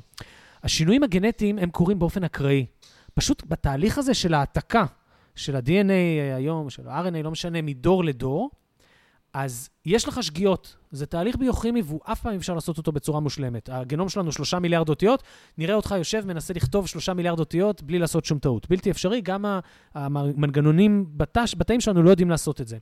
עכשיו, השגיאות האלה קורות בצורה אקראית ובלי קשר למה קורה בסביבה. עכשיו, יש איזשהו תנאי סביבה, נגיד, חדש, נגיד אה, אה, יש עכשיו רעב, אוקיי? אז זה תנאי סביבה חדש, ועכשיו, אנשים שההרכב הגנטי שלהם, הווריאציות הגנטיות שלהם הם כאלה שהם נגיד יותר אה, נמוכים ויותר רזים והם לא צריכים כל כך הרבה אוכל, הם ישרדו יותר טוב. אז הווריאציות הגנטיות שקיימות כבר באוכלוסייה, אתה חייב גיוון גנטי. גיוון גנטי זה מעולה. תואר הגזע, כל המושגים האלה, זה הפוך מה, מה כן. שאתה צריך כן. כדי לשרוד יותר טוב. אתה צריך גיוון גנטי עצום, וככל שיש לך יותר גיוון גנטי, יש לך עכשיו ממה לבחור, ועכשיו נכנס איזשהו תנאי סביבה חדש. וירוס חדש, סכנה חדשה, לא יודע מה, מי שעמיד במקרה לסכנה הזאת, במקרה לגמרי, כי יש לו את הווריאציות הגנטיות המתאימות, הוא ישרוד יותר טוב. וככה יש לך את ההתפתחות והברירה הטבעית הולכת ודוחפת את החיים עד מה שאנחנו רואים היום, וממשיך גם להתקדם. אנחנו ממשיכים כל הזמן עם התפתחות. אבל אם אני, אני כי, תראה, כי מה שפה, המסתורין המטורף כאן, זה המעבר ממשהו שהוא כאילו לא חי למשהו שכן חי. אז, אז, ה- ה- הרגע אבל הזה אנחנו שאתה אומר יודעים... שלא הצלחנו לעשות אותו עוד במעבדה. כן, אבל, אבל אנחנו מבינים את, המ- את המרכיבים, ואנחנו מבינים את המנגנון. תראה, המרכיבים הם אה, אבני בניין כימיות, בסך הכל ארבע אבני בניין כימיות, זה הכל. זה ה... גם ה-RNA יש לו ארבע, אה, זה, אוקיי? ACG ו-U, לא ACG ו-T, ACG ו-U. ושזה הש... האות הראשונה בשם של המבנה הכימי הזה. עכשיו, כל מה שאתה צריך, זה שהן נוצרות באופן ספונטני מאטומים ומולקולות שיש לך במין מרק קדמוני כזה, חומרים אה, אה, אנאורגניים, חומר- חומרים שהם כאילו הם קיימים בטבע, אותם, כן. כן, שאתה מוצא אותם והם לא חיים, החיבור של כמה אבנים כאלה בסדר מסוים, שעכשיו יודע להשתכפל, זהו, יש לך חיים. כל מה שאתה צריך שהחיבור הזה יקרה באופן מקרי. למה החיבור הזה כל כך נדיר? למה הוא קרה רק פעם אם- אחת בארבעה מיליארד שנה כי- בכדור כי הארץ? בדרך כלל כשהן מתחברות אבנים כאלה, הן לא מתחברות בצורה כזאת שנוצרת לך מולקולה שיודעת לשכפל את עצמה. זה מה שכל כך נדיר, ואפילו במעבדה לא יצטרכו לשחזר אותו, למרות המון אה, ניסיונות. ולמה לא מצליחים במעבדה? אתה אומר, יש את האחד, אתה לוקח אחד, שתיים, שלוש, ארבע, שם אותם אה, ביחד. אתה יודע כמה, תחשוב, יש לך ארבע אפשרויות לאבן הראשונה, כן. ארבע אפשרויות לאבן השנייה, ארבע אפשרויות, זאת אומרת, יש לך ארבע בחזקת מספר ה- ה- האבנים שאתה הולך לסדר עכשיו. המספר הזה גדל ליותר ממספר האטומים ביקום תוך מעט מאוד צעדים. יש לך כל כך הרבה אפשרויות לבנות שרשראות כאלה, שגם אם אתה תעבוד כל החיים במעבדה ותבנה, נגיד, שרשרת כזאת באורך של 100 אבני בניין כאלה, שזה הסדרי גודל של מה שאתה צריך, יש לך... אה, אה, זאת אומרת, אתה צריך בחזקת- 100 אתה צריך 100 אבני בניין. שלכל אחת מהן יש לך ארבע אפשרויות, הבנתי. אוקיי? כמות הצירופים האפשריים לשרשרת הבנתי. כזאת באורך 100 היא יותר ממספר האטומים ביקום. אתה לא תצליח לפתור את הבעיה הזאת. בתכנון כזה תבוני של איזה. זה משהו שקורה במקביל בהמון מקומות, הופ, קרה במקרה באיזושהי נקודה, ומשם זה כבר אין דרך אחורה. זה, זה מת, הולך ומתפתח. אז אתה עכשיו, חושב... יכול להיות שזה אפילו לא קרה בכדור הארץ, כן? יכול להיות שזה קרה באיזה כוכב אחר והגיע קצת DNA כזה, או איזשהו מיקרואורגניזם קדום לכדור הארץ, על כן. איזה מטאור, גם יכול, כן. על מטאורית, גם יכול להיות. אז זה, זה, אבל מה זה שלא יכול להיות קרה זה קרה רק פעם סופר- אחת. זה קרה פעם אחת שזה נשאר. שוב, יכול להיות שזה כן. קרה עוד פעמים שלא שרדו ולא הגיעו לכדור הארץ, או, לא, או קרו על כדור הארץ ולא נשארו. כל החיים על כדור הארץ, המקור שלהם הוא מפעם אחת כזאת שקרה. ולמה אומרים שהמקור אולי היה בפעילות וולקנית מתחת למים? איך החום אה, והמים אתה צריך קשורים? שיהיה לך ריאקציה ביוכימית, והרבה פעמים תנאים טובים לחבר דברים, אתה צריך להשקיע אנרגיה כדי לחבר את האבנים האלה אחת לשנייה, אז אם יש לך מקור אנרגיה ליד, אז, אז זה תנאי סביבה, ויש לך הרבה רכיבים, כל מיני מינרלים, כל מיני דברים שעולים ככה מכדור הארץ, בסביבה מימית, שזו סביבה טובה לעשות הריאקציית הכימית, אנחנו יודעים גם שהחיים התחילו במים, אז שם זו סביבה שמעריכים שהיא הגיונית וטובה שדבר כזה יקרה. מעניין. אתה חושב שהתופעה הזאת שכיחה ביקום? זאת אומרת, האם יכול להיות שתופעת החיים, אני אפילו לא מדבר איתך על חיים תבוניים, האם יכול להיות שתופעת החיים היא כל כך נדירה, אה, שהיא קרה אך ורק בכדור הארץ, מתוך אוקיי, כל הפלנטות זה שיש? לחלוטין ניחוש שלי. ספקולטיבי, כן, לא, ברור, שהוא ברור. טוב כמו הניחוש שלך כן. ושל כל לא, אחד הוא אחר. יותר טוב, הוא יותר טוב מכל אחד אה, אחר. קצת. אני חושב שכן, שיש, שזה, לא- שזה לא חד פעמי, שזה קרה בעוד מקומות.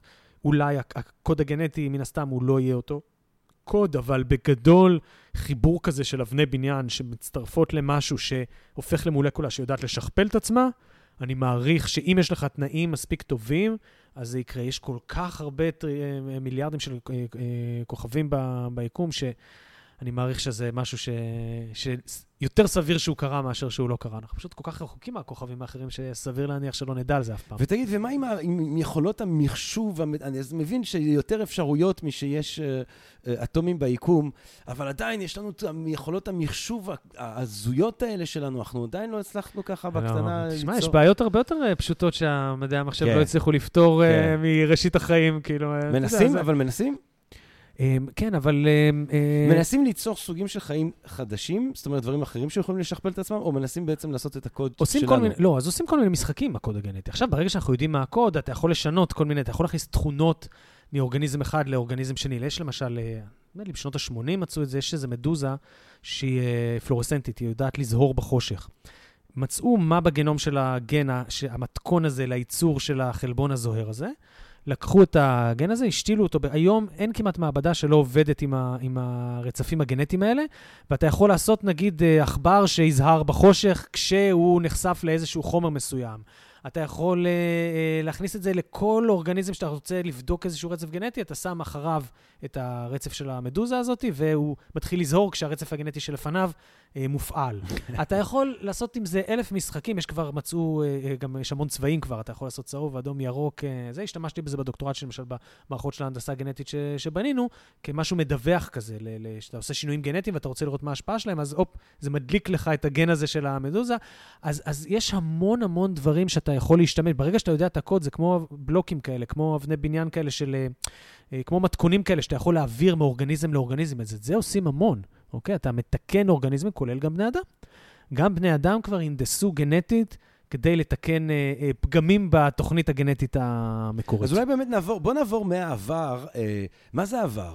ראשית תופעת החיים. לא, אבל אתה מבין עד כמה זה הזוי, שאתה, ואתה יכול לנסות להסביר לי אפילו, אה, אה, אנחנו, שיצאנו מהדבר הזה בסופו של דבר, אנחנו יצורים איכשהו שהתפתחנו בעקבות ההרפתקה המטורפת הזאת של החיים על כדור הארץ, ואנחנו מצליחים לתפוס מודעות ותודעה והבנה של התהליכים אה, הראשונים ממש שהובילו לכל תופעת החיים על כדור הארץ. כן, היה לנו הזוי. אבל המון זמן, היה לנו של... למעלה משלושה וחצי מיליארד שנה. להתחיל וזה משהו שקשה לנו במוח המוגבל שלנו לתפוס אותו. המוחות שלנו הם ביולוגית נבנו ל- לתפוס דברים שקורים כמה עשרות שנים. זהו, כן. מאה שנה. שלושה וחצי מיליארד שנה זה, זה, זה מספר שהוא בלתי נתפס. אנחנו לא מסוגלים שקט. לחשוב על, ה, על ה, כמות ענק. הדורות שעברו והתפתחו, ו- וכמה אתה יכול אה, לפתח. תחשוב, שוב, נתתי דוגמה הזאת גם בפרק הקודם, על כל סוגי הכלבים שיש היום שאתה רואה. כן, חלק גדול מהם זה במאות שנים האחרונות סך הכל פיתחו. כן, זה כלום. עשו ברירה, אה, במקרה הזה מלאכותית, בחרו את התכונות שככה רצו לש, ל, להשאיר ו- ו- ולא נתנו להתרבות לכאלה שהיו להם את התכונות האחרות. ויצרת כזה מגוון עצום תוך כמה מאות שנים. תחשוב כמה, שלושה וחצי מיליארד שנה, בתנאים של ברירה טבעית כזאת בטבע, יכלו להביא. אז, אז, ו- ועדיין, אחרי כל השלושה וחצי מיליארד שנה האלה, אנחנו היצורים היחידים שהגיעו לדבר הזה בכדור הארץ, כן? ליכולת הזאת לתפוס ולעשות מדע ולהבין את מה קרה לפני שלושה וחצי מיליארד שנה. זה, זה די נדיר, ואנחנו חיים במין פיק כזה של, שהגיע אחרי שלושה וחצי מיליארד שנה. זה מטורף, כאילו, אנחנו... היצורי, האורגניזמים בני המזל הכי הכי גדול ומטורף ש, שחיו אי פעם בכדור הארץ, מלפני שלושה וחצי מיליארד שנה ועד היום. איזה כיף. הזוי. הזוי, הזוי, הזוי, הזוי. אמ, תגיד, יצורים תודעתיים אתה חושב שיש? ב- בחלה, כאילו בכוכבים אחרים? כמה אתה חושב שזה נדיר? אתה יודע, זה קצת יותר נדיר כנראה מאשר אה, כן. חיים בכלל, כן. אבל אין סיבה שלא. ברגע שיש כל הזמן התפתחות, ובסופו של דבר, ברור שטכנולוגיה נותנת לך יתרון עצום על הסביבה שלך, נכון? אתה יכול כבר להתגבר על הסביבה, אתה יכול לשנות אותה, אתה יכול להמציא תרופות וזה, אז, אז למה שלא יתפתחו? ברגע שהתפתחו חיים, זה נראה לי בלתי נמנע שבסוף אה, יתפתחו חיים אינטליגנטיים. אבל אה, אתה יודע... מטורף, אה, מטורף. תחשוב, זה זה חוק טבע מטורף. זה לא חוק, זה, אתה יודע, הנחה. לא, זה, לא, זה השערה. כן, אבל זה יכול להיות שזה סוג של חוק טבע. אולי. זאת אומרת, יכול להיות שזה סוג של חוק טבע שברגע שיש לך חיים, הכיוון שלהם זה לקראת אינטליגנציה. אם נמצא הרבה דוגמאות כאלה בכוכבים אחרים, נוכל כן. לדעת אם זה באמת טוב, מה שקורה את ה- לו. יש את הזה, היה לנו על זה פרק, יש את הפרדוקס של אה, פרמי, אני חושב שזה. אה, Where is everybody? שהוא אומר שאם, אתה יודע, אנחנו התפתח... לנו זה לקח 4 מיליארד שנה להגיע מדבר שיודע לשכפל את עצמו לדבר שמגיע לירח, מהמם, נכון? עכשיו, 4 מיליארד שנה, היקום הוא בין 14 מיליארד, מהמם. ניתן לו 4 מיליארד להתארגן לעצמו, יש מלא זמן, יש 6 מיליארד של, אה, שנה שבהם היו יכולים להיות כל מיני תרבויות, ואז הוא עושה איזשהו חישוב, שאני לא זוכר אותו עכשיו בעל פה, אבל איזשהו חישוב שאומר, אנחנו כבר היינו אמורים לראות אותם. כן. כאילו, כי אם, אם הם כמונו, מה, אבל אם יש בעיה פיזיקלית אחרת, שאנחנו לא יכולים לעבור את מהירות האור, ולכן כן. אנחנו לא יכולים, ויש כוכבים שרחוקים מאיתנו אה, אבל מיליוני שנות אור, תן אז אי אפשר עוד- להגיע תן אליהם. לנו. עוד אה, אה, אה, מיליון שנה. אתה יודע מה? לא אלף שנה, לא מאה אלף שנה, לא חמש מאות אלף שנה. תן לזן הזה האנושי להתפתח עוד, בהנחה שהוא לא אה, הורג את עצמו לפני, והוא well on its way לעשות את זה קודם כמובן, שזה עוד הנחה שיש קי רבולוציונרי, אבל אם אתה נותן לנו עוד מאה אלף שנה, אנחנו אמורים כבר להיות בכל הסביבה. הסביבה הקרובה, אתה לא יכול לטוס אה, כל כך רחוק. אה, לפחות אה, לשלוח אותות, אותות מצוקה. אז help. נשלחים, אבל היקום כל כך גדול, שגם אם כן. אתה תשלח כל מיני אותות, אה, זה. אחד הדברים המסקרנים איתו, זה לא, לא, לא קשור לגנטיקה, אבל ככה מההשכלה של התואר הראשון שלי בפיזיקה, שאתה בעצם, אם, אם ממש נרצה, אפשר ללכת, לה- להגיע לעתיד. כן. ו- ולראות מה, איך ייראה פה בעוד מיליון שנה. לעבר אי אפשר לחזור, אבל לעתיד אפשר לנוע. כל מה שאתה צריך לעשות זה להמריא מכדור הארץ ולטוס במהירות שקרובה למהירות האור, אפילו להסתובב מסביב לכדור הארץ. עכשיו, בגלל תורת היחסות, הזמן שעובר עליך בזמן שאתה טס מאוד מאוד מהר, אתה צריך לטוס מאוד מהר, נכון. אוקיי? הוא עובר עליך בקצב יותר איטי לעומת אלה שנמצאים פה. אז בעצם אם אתה ממריא, מסתובב מסביב לכדור הארץ מהר מהר, במהירות שקרובה למהירות האור במשך, אה, לא יודע, חצי שנה, שנה, אה, ונוחת חזרה, אתה יכול להגיע לכדור הארץ בעוד מיליון שנה גם, אוקיי? מעניין. ולראות איך פה. אז אה, אתה יודע, אולי בגיל זה 90, הימור, אם יבנו זה, כן, לא, זה הימור. אה, זה, או אה, אני גם- אני גם, יש לי אפשרות אה, לצפות לעבר. צריך חור תולעת, אה, כמו אוקיי. באינטרסטלר, לא יודע אם אתה ראית את זה. לא- אבל לא נגיד מכיר. חור תולעת שלוקח אותך אה, שנות אור מכאן, זה החלק הזה של הפיזיקה אני לא מכיר. אבל- ואז אתה יכול לראות את האור שמגיע, שאתה יודע, האור ששודר אבל אתה צריך מכאן. לטוס אה, יותר מהר מהירות האור בשביל זה. וזה לא, אבל חור. תולעת אתה, זה קיצור דרך בתוך אוקיי. ה... זה. לפחות ככה זה הוצג בסרט. אוקיי. אינטרסטלר. אז זה נכון. טוב, אז בואו נדבר שנייה אבל על, אה, לפני, ש... לפני חורי התולעת, על הגנטיקה של העתיד הקרוב. כאילו, ה- ה- ה- אחד מהדברים שמדברים עליו הרבה זה הקריספר הזה, אוקיי. עריכה גנטית. אוקיי. זאת אומרת שאני אוכל אה, לעשות ילד שיהיה לו כנפיים. או. זה יהיה הרבה יותר מסובך ממה שאתה חושב, לעשות כנפיים, אתה צריך כל כך הרבה התאמות אבולוציוניות. ה- הקרובי משפחה הכי קרובים שלנו שיודעים לעוף זה הטלפים, אוקיי? שהם. סוג של פרימטים כאלה שיש להם כנפיים, אה, אבל יש להם... כן. הם קרובים, הם נתנו לנו. עכשיו אה, וירוס כן, מתוקים. כן, אז אה, יש להם עצמות שהן חוללות יותר, אתה, זה, אתה יודע, כל הקרומים האלה שבעצם הם הכנפיים, זה, זה, אתה צריך לעשות המון המון שינויים כדי ש, שזה יקרה, אז, אז פחות סביר, כן? אה, הבני אדם, גם אם תחבר לו כנפיים, הוא לא, לא יטוס. לא, אה, לא, אבל- לא אכפת לי שיטוס, שיהיה לו כנפיים. זה בקטע אופנתי. כן, אה, אחר אוקיי. כך שילך. כן, אבל הכיוון שאליו הולכת ההנדסה הגנטית בכל השנים האחרונות, אה, ואני חושב שזה גם הכיוון שהיא תלך אליו בעתיד, יהיה כיוון של אה, לריפוי מחלות. אה, הרבה פחות לשינויים גופניים, כמו שאמרנו גם בפרק קודם, דיברנו על אינטליגנציה שהרכיב הגנטי בה הוא חלש יחסית, לא לשם האנושות תלך. סתם, אני אתן לך דוגמה. אתה יכול היום, אפילו בלי הנדסה גנטית, מה שאנחנו קוראים הנדסה גנטית רכה, בחירת עוברים, אתה יכול לבחור פחות או יותר את צבע העיניים של הילד שלך. אתה יודע, תמיד מדברים כזה בטלוויזיה, מה יהיה כשכולם יוכלו לבחור את התינוקות, את צבע השיער והעיניים, ו... אז אפשר. אפשר כבר היום, אתה, צבע העיניים זה גנטיקה שהיא אה, יחסית פשוטה, אבל, אבל עדיין זה כמה גנים קובעים את זה. ולכל זוג הורים יש, יהיה, אם יעשו בצלחת אה, עוברי מבחנה, נגיד אה, 20, אז יש שם כל מיני גווני עיניים, ואתה יכול פשוט לקרוא את הרצף הגנטי של כל אחד מהעוברים האלה, ולבחור את זה עם הצבע העיניים שהוא הכי מתאים למה שאתה רוצה. זה לא איזה מדע אה, בדיוני, זה משהו שאתה יכול לעשות היום. ת, אין שום בעיה לעשות... ת... עכשיו, אף אחד לא עושה את זה. למה? אפילו לא שמעת על האפשרות הזאת, נכון? ואף אחד לא שמע על האפשרות הזאת כמעט, ו- ולא יודעים, ואף אחד לא עושה את זה. למה? כי זה לא באמת חשוב מספיק לאנשים להוציא הרבה כסף ולעבור את זה של הפרעת מבחנה ולקחת איזה מדען משוגע שיעשה את התהליך הזה. זה לא משהו שהוא רלוונטי אה, אה, לאף אחד, לא משנה אה, הצבע העיניים. עכשיו, אז, אז הכיוון שהולכים אליו, גם אם אתה תוכל לעשות עכשיו שינויים גנטיים שייתנו לך איזה תכונות פיזיות כאלה אחרות, פחות נראה לי שלשם ילכו.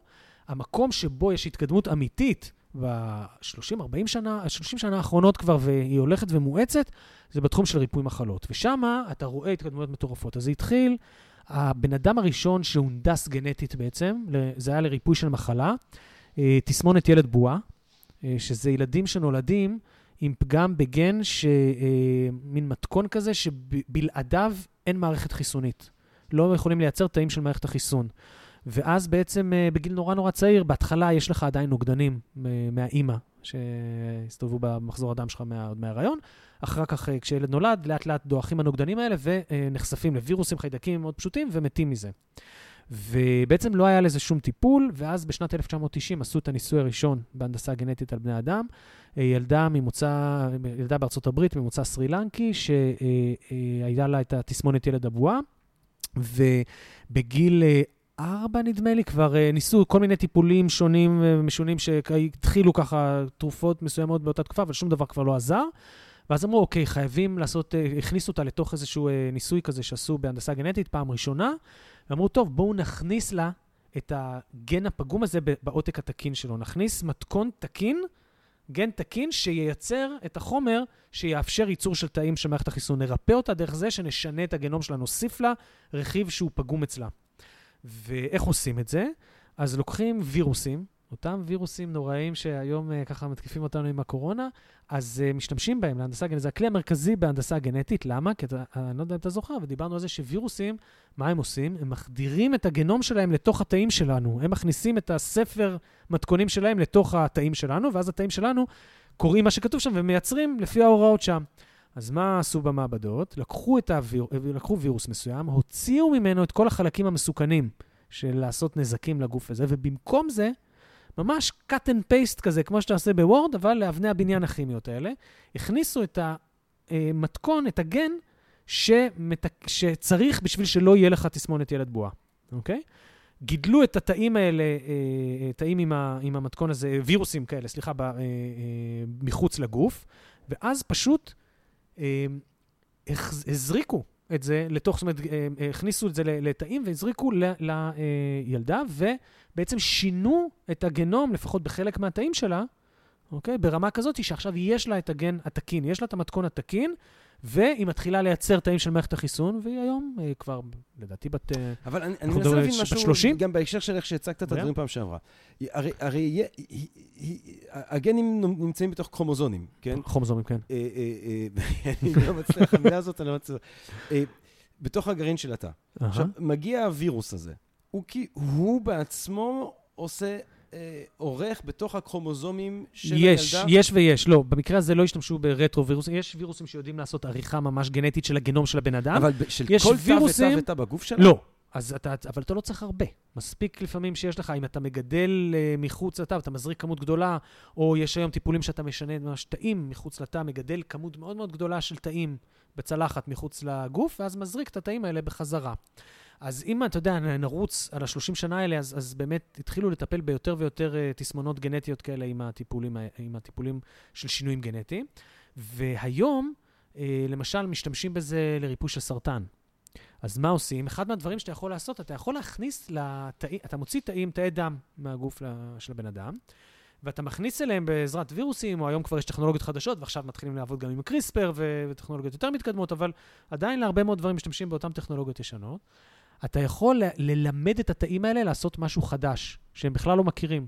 שאתה יכול להביא מאורגניזמים אחרים, או, או אפילו מסתם תכנון שאתה עושה, שאתה יודע שזה ישפר. אז למשל, מה הבעיה? מה זה סרטן? סרטן זה אה, מחלה שבעצם מחלה עצמית, זה מחלה של התאים שיש לנו בגוף, שבגלל איזה שהם פגמים גנטיים שנגרמו להם, בגלל נגיד אה, אה, חשיפה לעשן של סיגריות, או שמש עם הקרינת UV, או, או, או לא משנה, או במקרה, כשהתאים משכפלים את עצמם, אז גם יש טעויות לפעמים. יש איזה שהן מוטציות, בסופו של דבר, תא מסוים מאבד את ה... יכולת uh, שליטה על, ה, על ההכפלה שלו, והוא מתחיל להכפיל את עצמו. כמו משוגע, עוד, עוד, עוד, עוד, שניים, ארבע, שמונה, מתחיל, וזה גידול, אוקיי? והגוף, עכשיו, הגוף בדרך כלל מזהה את ההתחלות האלה, ויש תאים של מערכת החיסון שיודעים לבוא ולתקוף את התאים האלה ולהרוג אותם. מה שקורה זה שסרטן נגרם כשהגוף לא מצליח לזהות את התאים האלה שהשתגעו, כשקרתה להם המוטציה ש, שגרמה להם להיות עכשיו מוכפלים בלי שום בקרה. ואז המערכת החיסון מסתובבת ליד, אבל לא מזהה אותם, ומתחיל גידול. מה עשו לפני ממש uh, שנתיים? זה יצא פעם ראשונה לשוק, כן, 2018 נדמה לי uh, אמצע שלה. Uh, הוציאו תאים החוצה, אוקיי? מהנדסים אותם גנטית, מוסיפים להם את היכולת לזהות את התאים הסרטניים, יכולת שלא הייתה קיימת שם קודם, מגדלים תאים כאלה בכמות גדולה מחוץ לגוף ומזריקים אותם חזרה לתוך הגוף, והופ, פתאום יש לך תאים שיודעים לזהות את הסרטן הזה ולהרוג אותו. זה אחד הטיפולים הכי מבטיחים נגד סרטן שיש היום, זה נקרא CAR T-Cells, מבוסס על, אה, אגב, על פיתוח אה, ישראלי של פרופסור זלי גשחם ממכון ויצמן לפני, אה, כבר לדעתי יותר מ-20 שנה, הלך והתפתח עם השנים, והיום זה אחד הטיפולים הכי מצליחים, ויש שם המון חברות בעולם שמנסות עכשיו כל מיני סוגים, זה, זה כרגע זה לסרטן דם מסוג מסוים, המון חברות בעולם שמנסות לפתח שיטות כאלה, אבל אנחנו, ההנדסה הגנטית הולכת לכיוונים האלה, של ללמד, ל- לרפא מחלות, א', דרך ש- תיקון של אה, אה, פגמים גנטיים, של מוטציות גנטיות שפגמו ביכולת של בן אדם לעשות משהו, לייצר איזשהו חומר שגורם לו למחלה, או להוציא תאים החוצה, ללמד אותם דברים חדשים שהם לא ידעו קודם על ידי הכנסה של מתכונים כאלה חדשים, ולהכניס אותם לגוף ולרפא אותם. אתה פחות רואה אה, כיוון של הנדסה גנטית, לתת תכונות אחרות, או שיפורים, או כל מיני דברים כאלה. אני מת, מאוד מתקשה לראות את האנושות הולכת לכיוונים האלה של כנפיים ושל... זה, זה. בעתיד הקרוב והרחוק, אתה חושב שיש איזשהו משהו עקרוני שיהיה לנו, ש- שיהיה לנו קשה? זאת אומרת, אני אגיד לך מה החשש. החשש, אני חושב ש, של, אה, אה, החשש הוא שאנחנו רואים כבר ככה, ב, ב, ב, או החשש שלי לפחות, אנחנו רואים גם ככה בחברה האנושית פערים נוראיים בין העשירים וחברות עשירות לעניים, לחברות עניות, כן, אנשים עם, עם, עם תכולת חיים של 80-90 במדינות מסוימות, במדינות אחרות 40-50. ברגע שיהיה לפערים האלה גם נדבך, נדבך אה, ביולוגי, זאת אומרת, ברגע, אם יהיה אפשרי לאנשים עשירים להנדס את הילדים שלהם, את הצאצאים שלהם באופן שהם יהיו יותר גבוהים, יותר חזקים, יותר חכמים, אה, אה, יותר בריאים, אה, ולאנשים עניים לא יהיה את היכולת הזאת, אז יכולים להיות לך ממש שני זנים שונים. אה, אני, אני מתקשה לראות את זה קורה, כי אתה צריך לראות, מה, השאלה היא מה אתה הולך לשנות. מה, מה אתה הולך, זה, אז אוקיי, אתה תעשה, נגיד, ילדים יותר גבוהים, אבל רגע, אולי גבוהים, זה גם איזושהי, אה, פחות, יש דברים שהם יותר מוצלחים בהם, יש דברים שהם פחות מוצלחים בהם. אני אומר בעיקר יותר חזקים, בריאים וחכמים. אז אמרנו, חכמים, חכמים... IQ, לא, אם- הרכיב הגנטי שלו מאוד חלש, ואם הוא קיים, אז הוא מפוזר על פני אלפי מקומות בגנום, ואתה צריך לעשות הנדסה גנטית סופר מסובכת. רוב הסיכויים שאתה תזיק הרבה יותר מאשר שאתה תועיל. די אפשר להוריד את זה מהשולחן, זה כנראה בסבירות מאוד גבוהה לא יקרה, אוקיי?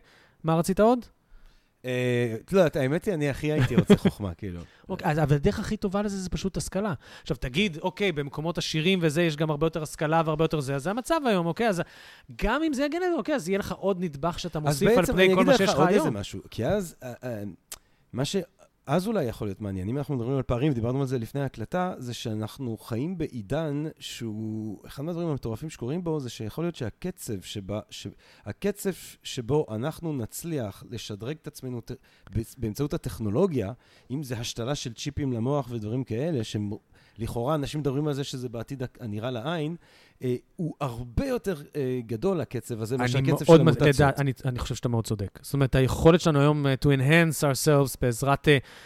גם הטכנולוגיה שהמצאנו כבר, מחשב, תחשוב מה הוא עושה, טלפון. אנחנו גם ככה לדבר- חיה היברידית עם כן, הטלפון הזה. אתה, כן, אולי אתה יכול לעשות גנטיקה שאתה תאכל כמו לוויתנים שמתחת למים הם משדרים, כן, על כן. פני אה, מאות קילומטרים ללוויתן השני, ונוכל לדבר, אבל, אבל בסדר, המצאנו טלפון בשביל זה. זה, זה. יותר פשוט, נכון? אז, אז לא צריך את ה-enhancements, אנחנו לא צריכים אה, לבנות לאנשים כנפיים, אנחנו יכולים פשוט לעלות על מטוס אז, ולטוס. אז תקשיב, תקשיב, כי זה משהו מטורף, כי זה משהו שנגענו, אה, אנחנו, טוב, לקראת גם הסיום של הפרק השני המדהים הזה, זה מה שהתחלנו לגעת בו גם אה, בפרק הקודם.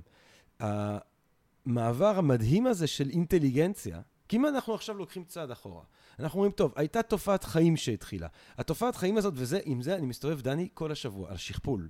על אוקיי. המשפט הזה של חיים זה שכפול, זה דפליקיישן. אוקיי. זה, לא יודע, זה משהו מדהים. בעיניי זה כאילו, זה משהו מדהים. חיים זה שכפול. דברים שמשכפלים. עכשיו, אם יש לך את הכוח השכפולי הזה, שזה בעצם משהו DNA, זה בעצם המנוע של כל מה שקורה כאן. ואז אנחנו אמרנו, אמרנו, טוב, חוק טבע או לא, השערה. אבל השערה ששכפול שכזה, בסופו של דבר ייצור, או מנגנון שכפולי כזה, יהיה לו נטייה אולי אה, ליצור אינטליגנציה, בגלל שאינטליגנציה יוצרת טכנולוגיה שמקדמת ומעודדת את השכפול הזה, ותראה... שמאפשרת לך להסתדר בסביבה יותר טוב מאשר כאלה יש שאין להם את יש האינטליגנציה. התחברות וריפור ורבוש שהוא יותר רחב כן, וגדול תראה את ומשמעותי. האנושות, איך תפסנו את כל כדור הארץ, אנחנו חיים בכל נישה אקולוגית כמעט. המספרים שלנו קפצו מהרגע שהטכנולוגיה התקדמה בסדרי גודל, כאילו, אז, אז כן. אבל עכשיו יש מצב שבו אולי, בעתיד, שוב, נראה לעין, אנחנו ניצור אינטליגנציה שהיא אה, בצורות מסוימות גבוהה ומהירה ו... אה, רד... באופן רדיקלי שונה משלנו, כן? כבר עשינו את זה. יש לנו מחשבים. נכון? המצאנו את בדיוק, המחשבים, בדיוק. ואנחנו יכולים לעשות איתם דברים שאנחנו לא מסוגלים לעשות במוח האנושי המוגבל שלנו. אנחנו כותבים תוכנית, והמחשב עושה בשבילנו חישובים שהיית יושב אלף שנה ולא היית מספיק לעשות אותם. אנחנו לא צריכים את... השדרוג הזה שאתה רוצה לעשות למוח האנושי, הוא יהיה הרבה יותר איטי והרבה פחות מוצלח מהשדרוג שאתה עושה בעזרת שה-. הטכנולוגיה. כי אז אנחנו בעצם באיזושהי צורה אולי מתנתקים מהביולוגיה, מהתכתיבים של הביולוגיה של עצמנו? כן, התרבות שלנו והיכולת, תראה, כשאתה מסתכל נגיד על אה, אבולוציה ועל ברירה טבעית, אז אתה אומר, אוקיי, מי אה, עשה, איזה מוטציות אפשרו לך להיות יותר מוצלח מבחינה סביבת, מבחינת הסביבה שאתה נמצא בה ולשרוד יותר? דוגמה, אחת המוטציות הכי אחרונות שקרו במין האנושי, זה משהו, הכי, משהו כמו כמה אלפי שנים, אולי עשרת אלפים שנה, זה המוטציה שמאפשרת לנו, אה, לחלק מהאנשים, אה, לעכל לקטוז, Mm, אוקיי? אה, מעניין. כן, אז, אז זו מוטציה שהופיעה ב, בעיקר בצפון אירופה, אוקיי? מעניין מאוד. שאפשרה, בגלל זה הסקנדינבים והגרמנים והאנגלים וזה, הם יכולים לשתות חלב עד גיל מאוד מבוגר, ותזונתית זה עוזר להם. המוטציה הזאת לא התפשטה בדרום אירופה אותו דבר, אז בדרום אירופה אתה רואה שאוכלים הרבה גבינות, אוקיי? איטליה, ספרד, צרפת, אתה רואה הרבה זה, כי בגבינה כבר אין לך את הלקטוז, החיידקים. וזה, אכלו אותו.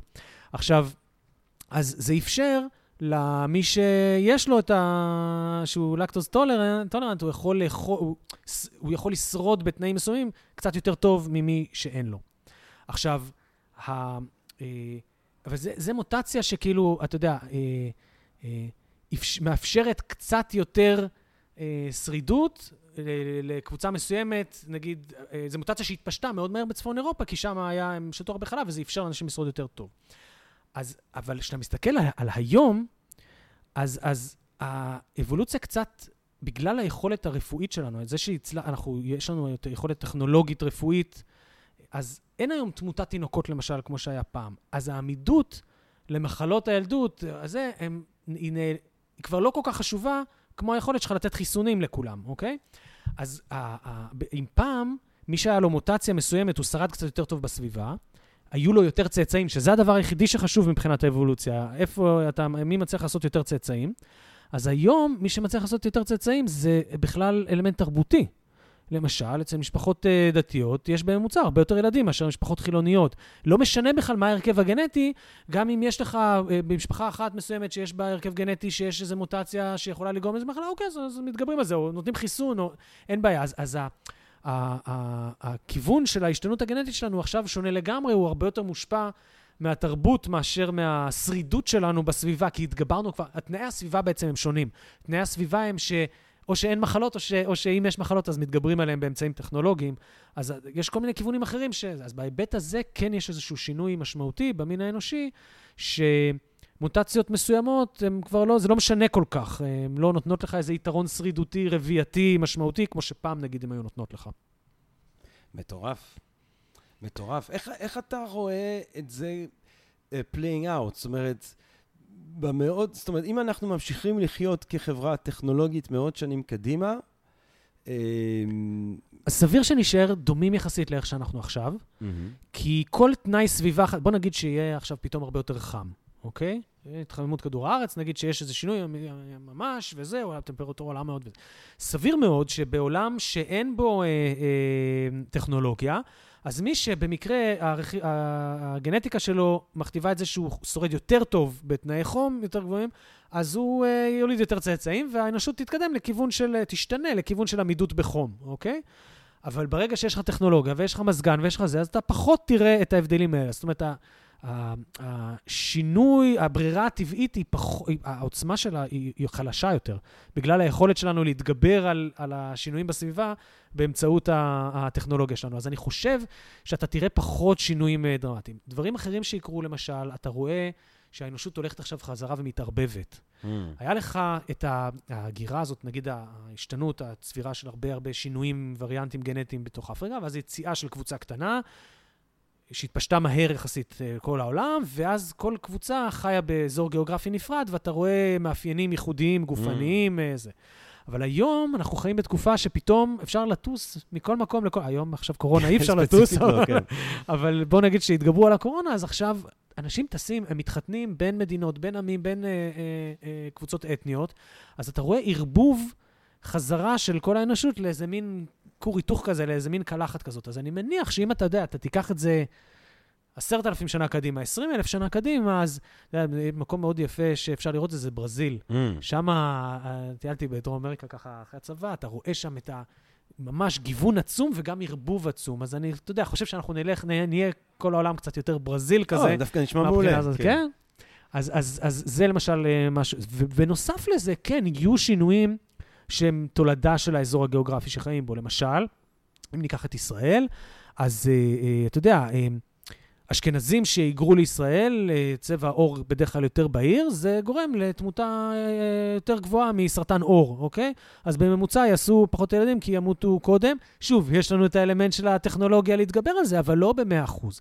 אז מאוד סביר שבמדינה חמה עם הרבה שמש, אתה רוצה צבע עור כהה יותר, זו הסתגלות אה, אה, אבולוציונית טובה, למקרה שיש הרבה קרינת שמש, כי אתה לא רוצה שהקרינת שמש תחדור את האור, אתה רוצה בלוק, אתה רוצה מעצור מהקרינת שמש. UV, שקרינת UV שיש בשמש, היא שוברת DNA, היא עושה מוטציות, וככה היא מובילה לסרטן. ילדים, שימו קרם שיזוף כשאתם הולכים לים, נורא נורא Mm. חשוב. אבל מה שזה יגרום, זה יגרום לזה שכנראה הם, הם, ה- אה, צבע העור הממוצע, גוון העור הממוצע בארץ, ילך ויעשה כהה יותר, כנראה עד שיגיע לאופטימום המקומי, שזה כנראה הקבוצות אה, הערביות שחיות במזרח התיכון. Mm. אז אה, שוב, זה ייקח כנראה יותר זמן, בגלל שהטכנולוגיה, יש לנו קרם שיזוף, ויש טיפולים, ויש אבחון של סרטן עור וטיפול בסרטן עור. אם לא היה, זה היה קורה הרבה יותר מהר, אבל זה יקרה. אותו דבר, אגב, יקרה באוסטרליה. אוסטרליה, גוון העור כנראה האופטימלי זה של האבוריג'ינים, לא של האנגלים שהיגרו לשם במאה ה-17. כן, אתה כן. תראה שהם הולכים ונעשים כהים יותר. אז יהיו שינויים כאלה שהם בעולם שהם אה, אה, אה, יהיו כתוצאה מה... אבל גם הם, גם הם הועטו על ידי היכולת הטכנולוגיה. שלנו אני- לנטרל אני- את ההשפעה של הסביבה נכון, עליהם. אני חושב שכן, כי בעצם תנאי הסביבה הם לא תנאי הסביבה המקוריים, הם תנאי סביבה...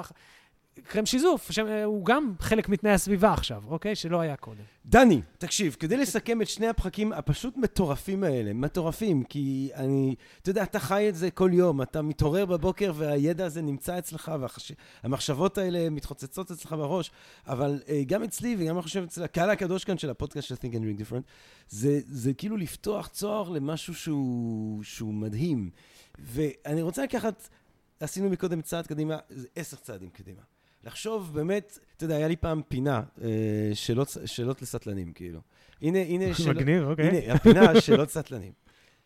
אני מנסה לחשוב על, אתה יודע, הכוח הגנטי הזה, המנוע הזה. אתה יודע, לשופנאור היה איזו מילה, הוא אמר, מה שיש מאחורי בעולם כשלעצמו הוא רצון. כאילו, יש איזה רצון עיוור כזה להיות, להתקיים, להשתכפל. זה מה שמניע את היקום כולו, כאילו, היה לו טרור...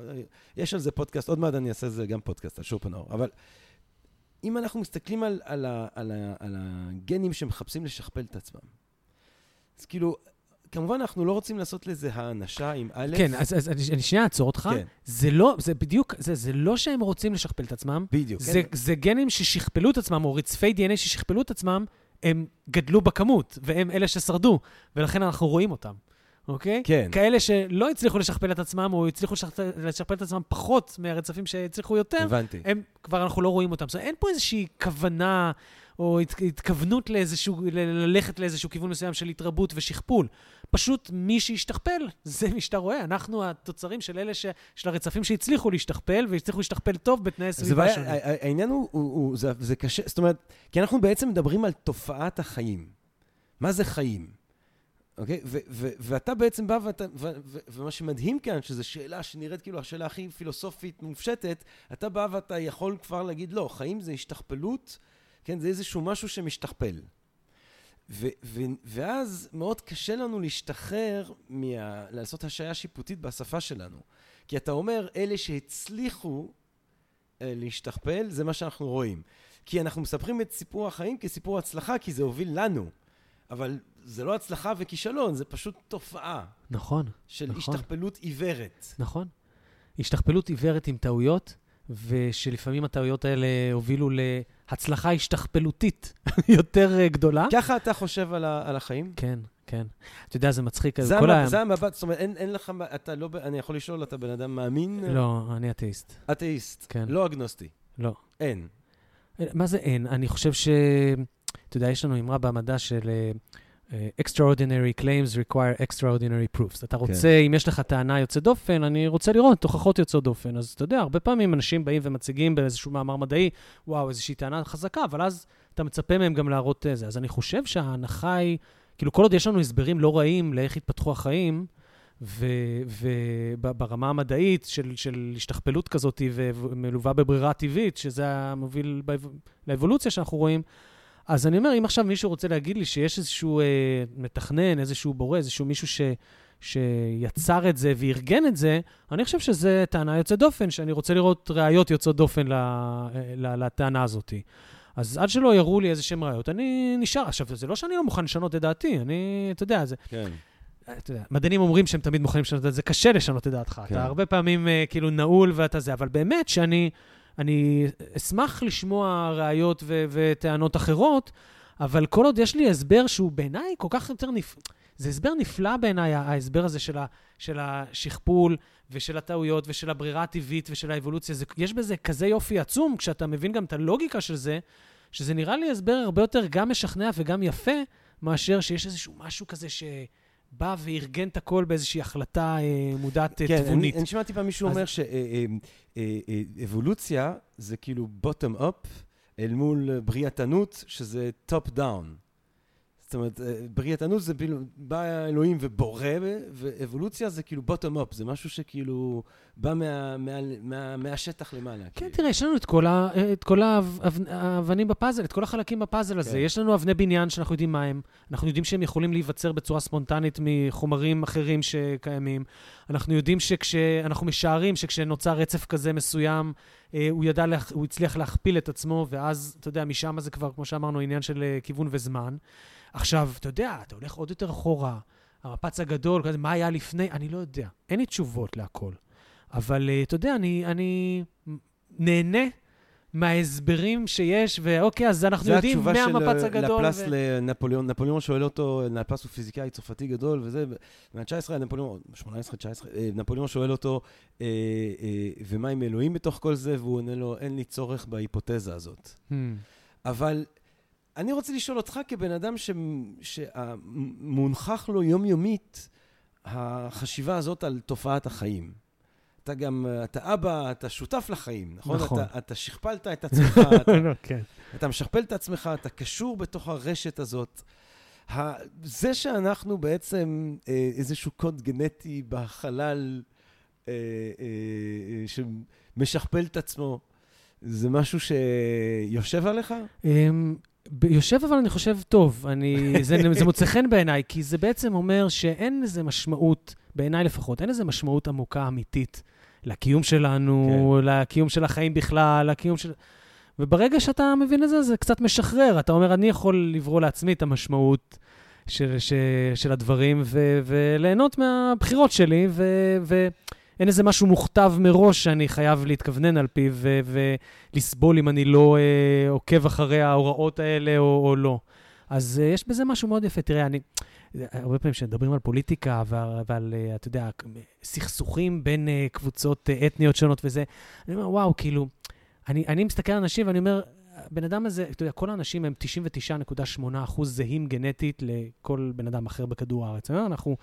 אני מסתכל על זה ברמה המולקולרית, כאילו בסוף, מתחת לכל האור והזה והאמונות וה, והמנהגים, יש בסוף ביולוגיה מאוד פשוטה של, אה, או מורכבת, לא משנה, אבל שביולוגיה אה, ביוכימיה של, של אבני בניין כאלה שהן גם מאוד דומות אצל כולם. זאת הסיבה ששנינו בני אדם ולא אחד אה, תירס ואחד אה, אה, דוב, אוקיי? כאילו אנחנו... אה, אה, אז, אז 99.8% מהגנום שלנו אותו דבר, ואתה יודע, וה... אז, אז נכון ש-0.2 אחוז האחרים זה בערך חמישה מיליון הבדלים גנטיים. יש הרבה הבדלים גנטיים בין כל שני אנשים בכדור הארץ, אבל עדיין יש משהו כל כך משוט... אז אתה יודע, זה נותן לך הסתכלות קצת שונה על כל מיני דברים, גם על החיים בכלל, גם על, אה, על כל הפוליטיקה וההיסטוריה והזה, אתה... נקודת מבט שלי, קצת אני, אתה יודע, מסתכל על בן אדם, קצת רואה אותו בתור ACGTT כזה, זה... אני זה- בעד זה תופעת החיים. אחרת. זאת אומרת, אני, אני, אחד מהדברים ה- הכי מרגשים מהתמונה הזאת, זה שאני לא רק בן דוד של כל אדם, אה, או אה, בת אדם, או בן אדם שקיים על כדור הארץ, אני גם בן דוד של העץ. כן. כן, פשוט אה, אתה צריך ללכת יותר אחורה בשרשרת, זה הכל. כאילו, אני- בן דוד יותר רחוק. אנחנו נסתובב פה ברחובות תל אביב, ואתה יכול להסתכל על העצים, והעץ ואני ואתה שותפים לאותה הרפתקה הזויה. לגמרי. שקורית כאן. לגמרי. הזוי. תקשיב, אה, דני, דני, דני, דני, דני, דוקטור דני, דוקטור דני זאבי, גבירותיי ורבותיי, מה אני אגיד לך? זה פשוט מהפנט. זה פשוט מהפנט. אתה גם יש לך, אתה מסביר את הדברים האלה באופן נפלא, כאילו. אני עף כאן תודה, על, תודה. ה, על הפרקים האלה. הפרק הקודם היה מטורף, הפרק הזה מטורף.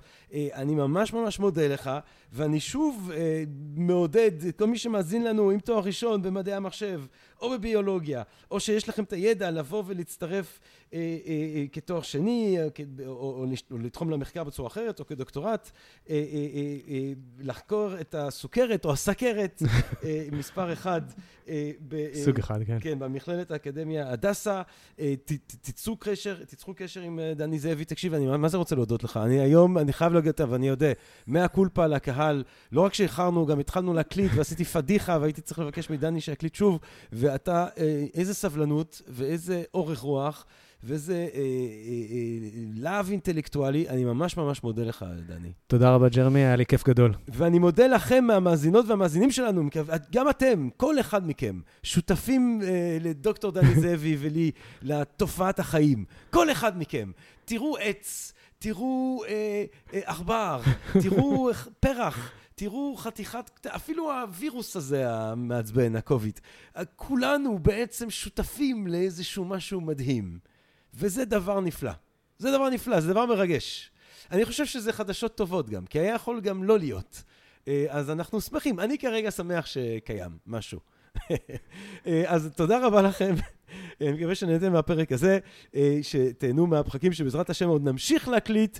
אה, מה אני אגיד לכם? רק טוב, רק חיים, אה, ורק שכפול, אה, ורק בריאות, אה, ונשתמע. תודה רבה לכם. פודקאסט, פודקאסט, פודקאסט.